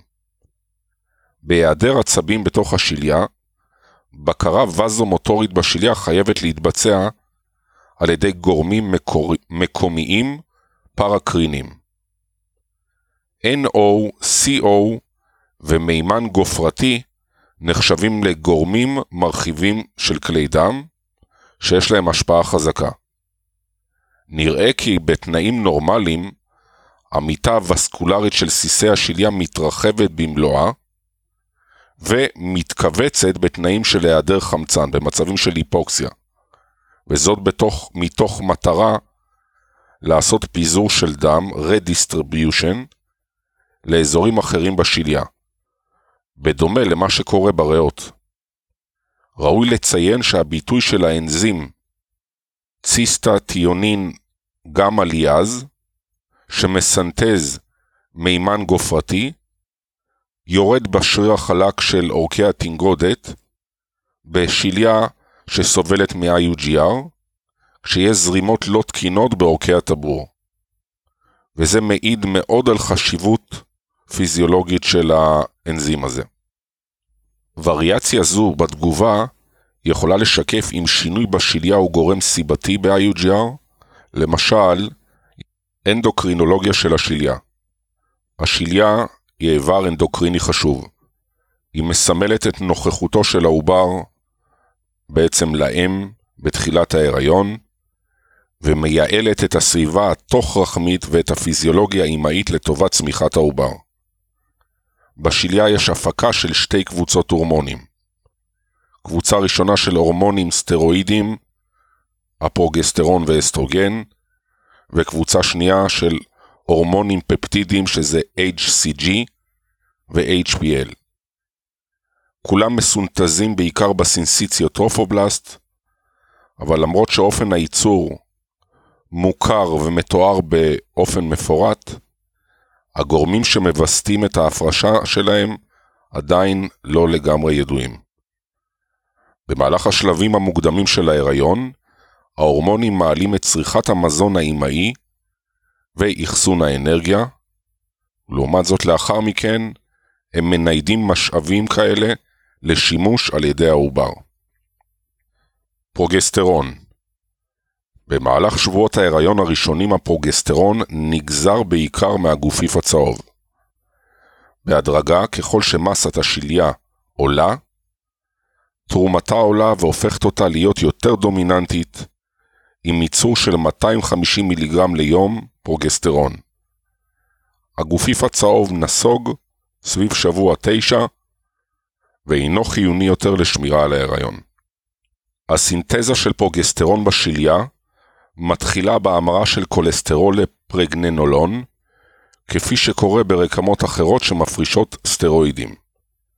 רקמת השליה ענייה יחסית בסינתזה של כולסטרול, ולכן היא מנצלת את הכולסטרול האימהי שנגזר מ-LDL, שנכנס דרך גומות ספציפיות על פני הסינסיציוטרופובלסט. ההמרה של כולסטרול לפרגננולון מתרחשת בצד הפנימי של הממברנה המיטוכונדריאלית. זה תהליך שמזורז על ידי אנזים שנקרא P450SCC, ה-Side Chain Cleavage, נקרא גם CYP11A1. זה גם קורה ברקמות סטרואידוגניות אחרות. העברה של הכולסטרול לאתר הזה היא השלב העיקרי שמגביל את שיעור הסינתזה של פרוגסטרון. מי שמעודד את זה הוא החלבון ממשפחת ה StAR, ה steroidogenic Acute Regulatory Protein. הוא נקשר ומעביר את הכולסטרול. אבל הוא לא נמצא בשליה האנושית. במקום זאת, הומולוג שלו, שנקרא MLN64, כנראה עושה תפקיד דומה. תאי ציטוטרופובלסט חדשים ומבודדים מכילים כולסטרול בכמות רבה, בצורה כמעט רוויה, מתוך מטרה לסנטז פרוגסטרון. וזה מעיד שהאספקה של הפרקורסור אינה מהווה שלב מגביל קצב. הפירוק של קבוצת הצד מחייב נוכחות של חמצן, אך לא ברור אם התנאים שקיימים במהלך השליש הראשון הם אלה שמגבילים קצב. רמת הייצור של פרגננולון מכולסטרול מסומן, כשעשו את זה בתנאי מעבדה, עלתה במהלך השליש הראשון, וגם הריכוז והפעילות של ה-P450 SCC במיטוכונדריה עלו בשליש הראשון באופן מדורג, עם עלייה נוספת ונוספת עד המועד. שינויים אלה יחד עם ההתפשטות של הסינסיציות טרופובלסט, סביר להניח מסבירים את העלייה בסינתזה של הפרוגסטרון. פירוק שרשרת הצד מחייב גם אספקה של אלקטרונים, שאלה מסופקים על ידי NAD-PH. זה מתבצע דרך Short Electron Transport Chain במטריקס של המיטוכונדריה, וזה מערב אדרנודוקסין רדוקטז והשותף שלו אדרנודוקסין. מחקרים ראשוניים בתנאי מעבדה מעידים שהעברת האלקטרונים ל-P450 SCC זהו שלב מגביל קצב של פעילות האנזימים בטרימסטר השני, אבל צריך לבצע מחקרים נוספים מתוך מטרה לזהות פקטורים שאחראים על הביטוי והפעילות של האדרנודוקסין רדוקטז. הפרגננולון מומר בהמשך לפרוגסטרון על ידי האנזים 3 בטא HSD, שזה 3 בטא הידרוקסיסטרואיד דהידרוגנז, type 1, בעיקר במיטוכונדריה. הפעילות של האנזים ברקמת השליה גבוהה יותר באופן משמעותי מהפעילות של ה-P450 SCC, כך ששלב זה כנראה לעולם אינו מגביל קצב של ייצור פרוגסטרון. מהרגע שהוא מופרש, פעולותיו העיקריות של ההורמון הן בשמירה של מצב quiescence של המיומטריום, אולם יש לו גם תפקידים אימונומודולטוריים ומעוררי תיאבון. בנוסף מנתונים חדשים על חשיבות התזונה ההיסטוטרופית במהלך הטרימסטר הראשון, עולה שפרוגסטרון הכרחי לשמירה על פעילות ההפרשה של בלוטת, בלוטות האנדומטריום. אסטרוגנים בשליית האדם לא קיימים אנזימים שנדרשים לסינתזה של אסטרוגנים, לא באופן ישיר מאצטט. אסטרוגנים בשליית הדם לא קיימים אנזימים הנדרשים לסינתזה של אסטרוגנים באופן ישיר מאצטט לכולסטרול, כך שנעשה שימוש ב-DHEAS שמסופק על ידי האם ובלוטות האדרנל העובריות באופן כמעט שווה לקראת המועד. לאחר הכנסתו על ידי הסינסיציות ה-DHEAS עובר הידרוליזה על ידי סולפטז שלייתי ל-DHEA, שמומר בהמשך לאנדרוסטנדיון על ידי ה-3 בטא HSD. המרה סופית לאסטרדיול ואסטרון מתבצעת על ידי פעילות ארומטז CYP19, שנקרא גם P450 arom, והמיקום הפיזי שלו ב endoplasmic reticulum. הסינסיציוטרופובלסט יכול גם להשתמש ב-16 הידרוקסי DHEAS, שמיוצר על ידי הכבד העוברי וממיר אותו ל-16 אלפא הידרוקסי אנדרוסטנדיון באמצעות האנזים 3 בטא HSD. אז הוא הופך להיות אסטריול באמצעות הארומטז ה-P450 arom. מכיוון ש-90% מייצור האסטריול בשליה תלוי בסינתזה העוברית של הפרקורסור 16 הידרוקסי DHEAS, ריכוז האסטריול האימהי היה משמש בעבר כמדד למצב העובר. למרות שניתן לזהות סינתזה של אסטרוגנים ברקמת השליה במהלך שבועות ההיריון המוקדמים, הפרשתם עולה באופן משמעותי לקראת סוף הטרימסטר הראשון. עד שבוע 7 יותר מ-50% מהאסטרוגן במחזור הדם האימהי מקורו בשליה. אנליזה לאחרונה של בקרת השעתוק של הגן של CYP19A1 הראתה שיש תגובה לחמצן דרך מסלול שמעכב את פקטור השעתוק MASH 2. זה פקטור מסוג helix loop helix. הייצור של MASH 2 עולה בתנאים של חמצן ברמה נמוכה, שמוביל לדיכוי של ביטוי הגן CYP19A1. לכן השינוי בחמצון שמתרחש בסיום הטרימסטר הראשון מעודד ייצור אסטרוגנים בשליה. HCG מיוצר על ידי הטרופובלסט בשלב הבלסטוציסטי ויכול להתגלות בדם האם או בשתן 8 עד 10 ימים לאחר ההפריה. תפקידו העיקרי לשמור על הגופיף הצהוב עד שהשליה מספיק מפותחת כדי לייצר פרוגסטרון. זהו גליקופרוטאין הטרודימרי בעל משקל של 38,000 דלטון, שמורכב מתתי יחידות אלפא ובטא, והמקור שלו ב syncytiotrophoblast.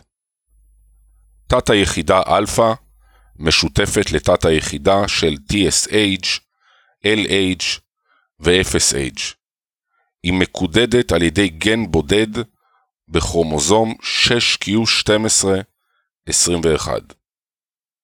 תת היחידה בטא היא זו שקובעת את הספציפיות הביולוגית של HCG, וזה התפתח מאירוע של הכפלה בלוקוס של גן LHB. מיפוי בבני אדם הראה ששישה עותקים של הגן CGB ממוקמים יחד עם הגן הבודד של LHB בכרומוזום 19P 13.3. שיטות המבוססות על PCR הראו שלפחות חמישה מהגנים, וייתכן כל השישה, עוברים שיעתוק אין ויבו במהלך ההיריון. רוב המסנג'ר RNA של HCGB משועתק מגנים 5, 3 ו-8 של CGB עם רמת ביטוי של B1 או 2, B7 פחות מ-B8, B8 שווה ל-B3 קטן מ-B5. תת היחידה בטא של LH ו-HCG חולקת 85% הומולוגיה ברצף חומצות האמינו, ולמעשה הם ניתנים להחלפה זה בזה. אחד מההבדלים העיקריים בין השניים הוא הנוכחות של תוספת של 31 אמינו אסיד קרבוקסיל טרמינל ב-HCG בהשוואה ל-7 amino acid stretch קצרה יותר ב-LH בטא. התוספת הזו הידרופילית ומכילה שיירים O glycosylated של סרין ונחשבת כסיגנל מנתב שחרור של HCG מהממברנה האפיקלית של ה syncytiotrophoblast. האיסוף של HCG מערב תהליך מסובך של קיפול שבמסגרתו 20 שיירים של תת היחידה בטא עוטפים את תת היחידה אלפא, ואלה מאובטחים יחד על ידי קשר דיסולפידי.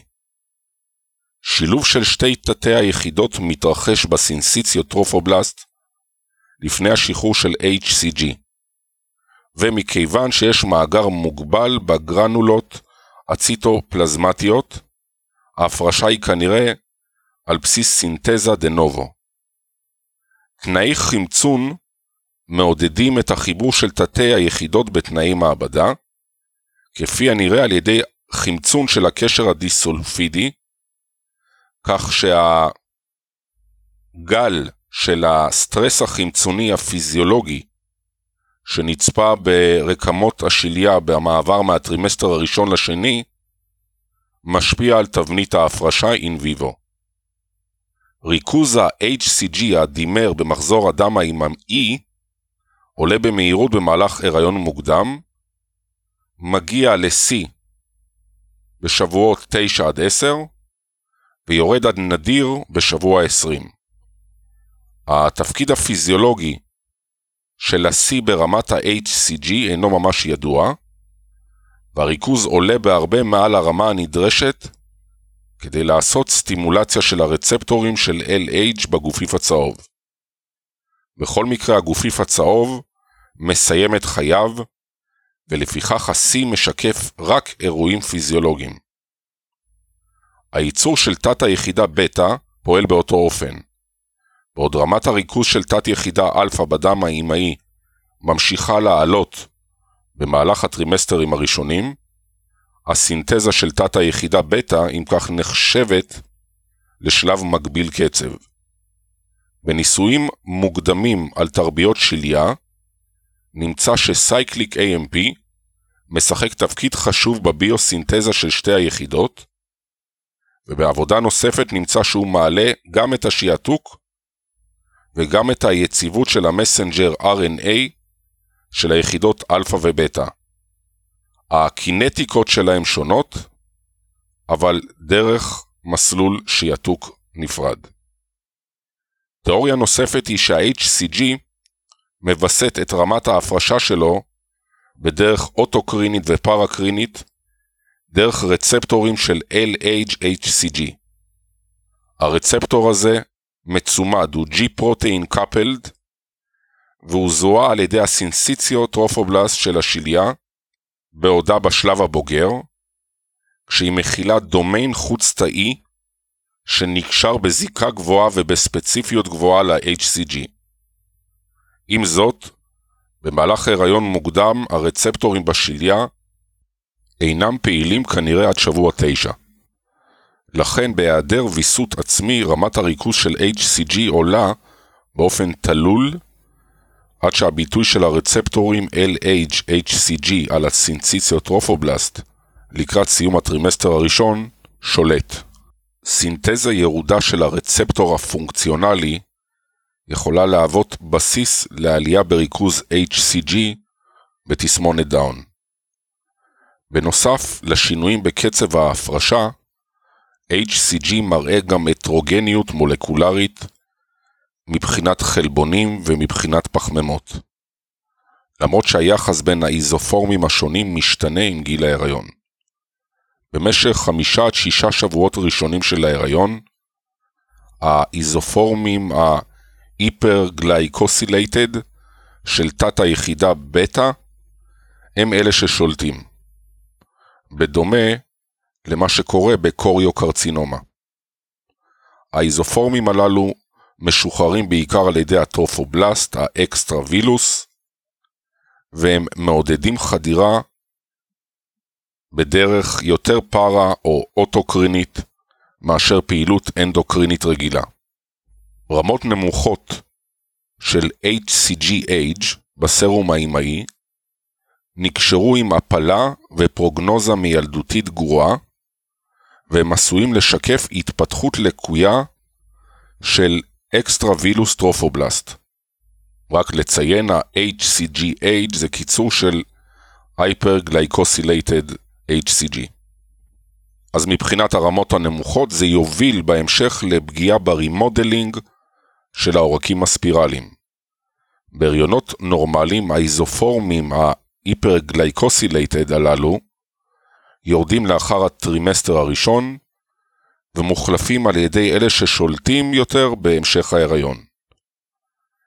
ריכוז ה-HCG ב mid trimester נמצאו מוגברים, כשבעשו מחקר רטרוספקטיבי של רעלת מוקדמת, נמצא קשר בין הריכוז לחומרת הסטרס החמצוני האימהי. הנתונים הללו מחזקים את הקשר בין הפרשת ה-HCG והמצב החמצוני, ה-Redox State של הטרופובלסט. HPL, Human Placental Lactogen, ידוע גם בשם סומטוטרופין קוריוני, הוא גליקופרוטאין מורכב משרשרת אחת במשקל של 22,300 דלטון, שיש לו רמה גבוהה של הומולוגיה עם הורמון הגדילה GH של 96% ועם פרולקטין של 67%. לכן, הוצע שהגנים המקודדים את כל שלושת ההורמונים הללו מקורם בגן קדמון משותף, כנראה שעבר שכפול חוזר בהמשך. כך של-HPL יש השפעה מעודדת גדילה ומעט השפעה לקטוגנית. ההורמון מסונטז בסינסיציוטרופובלסט בלבד, ומופרש בעיקר למחזור הדם האימהי, שם הוא יכול להיות מזוהה משבוע ההיריון השלישי.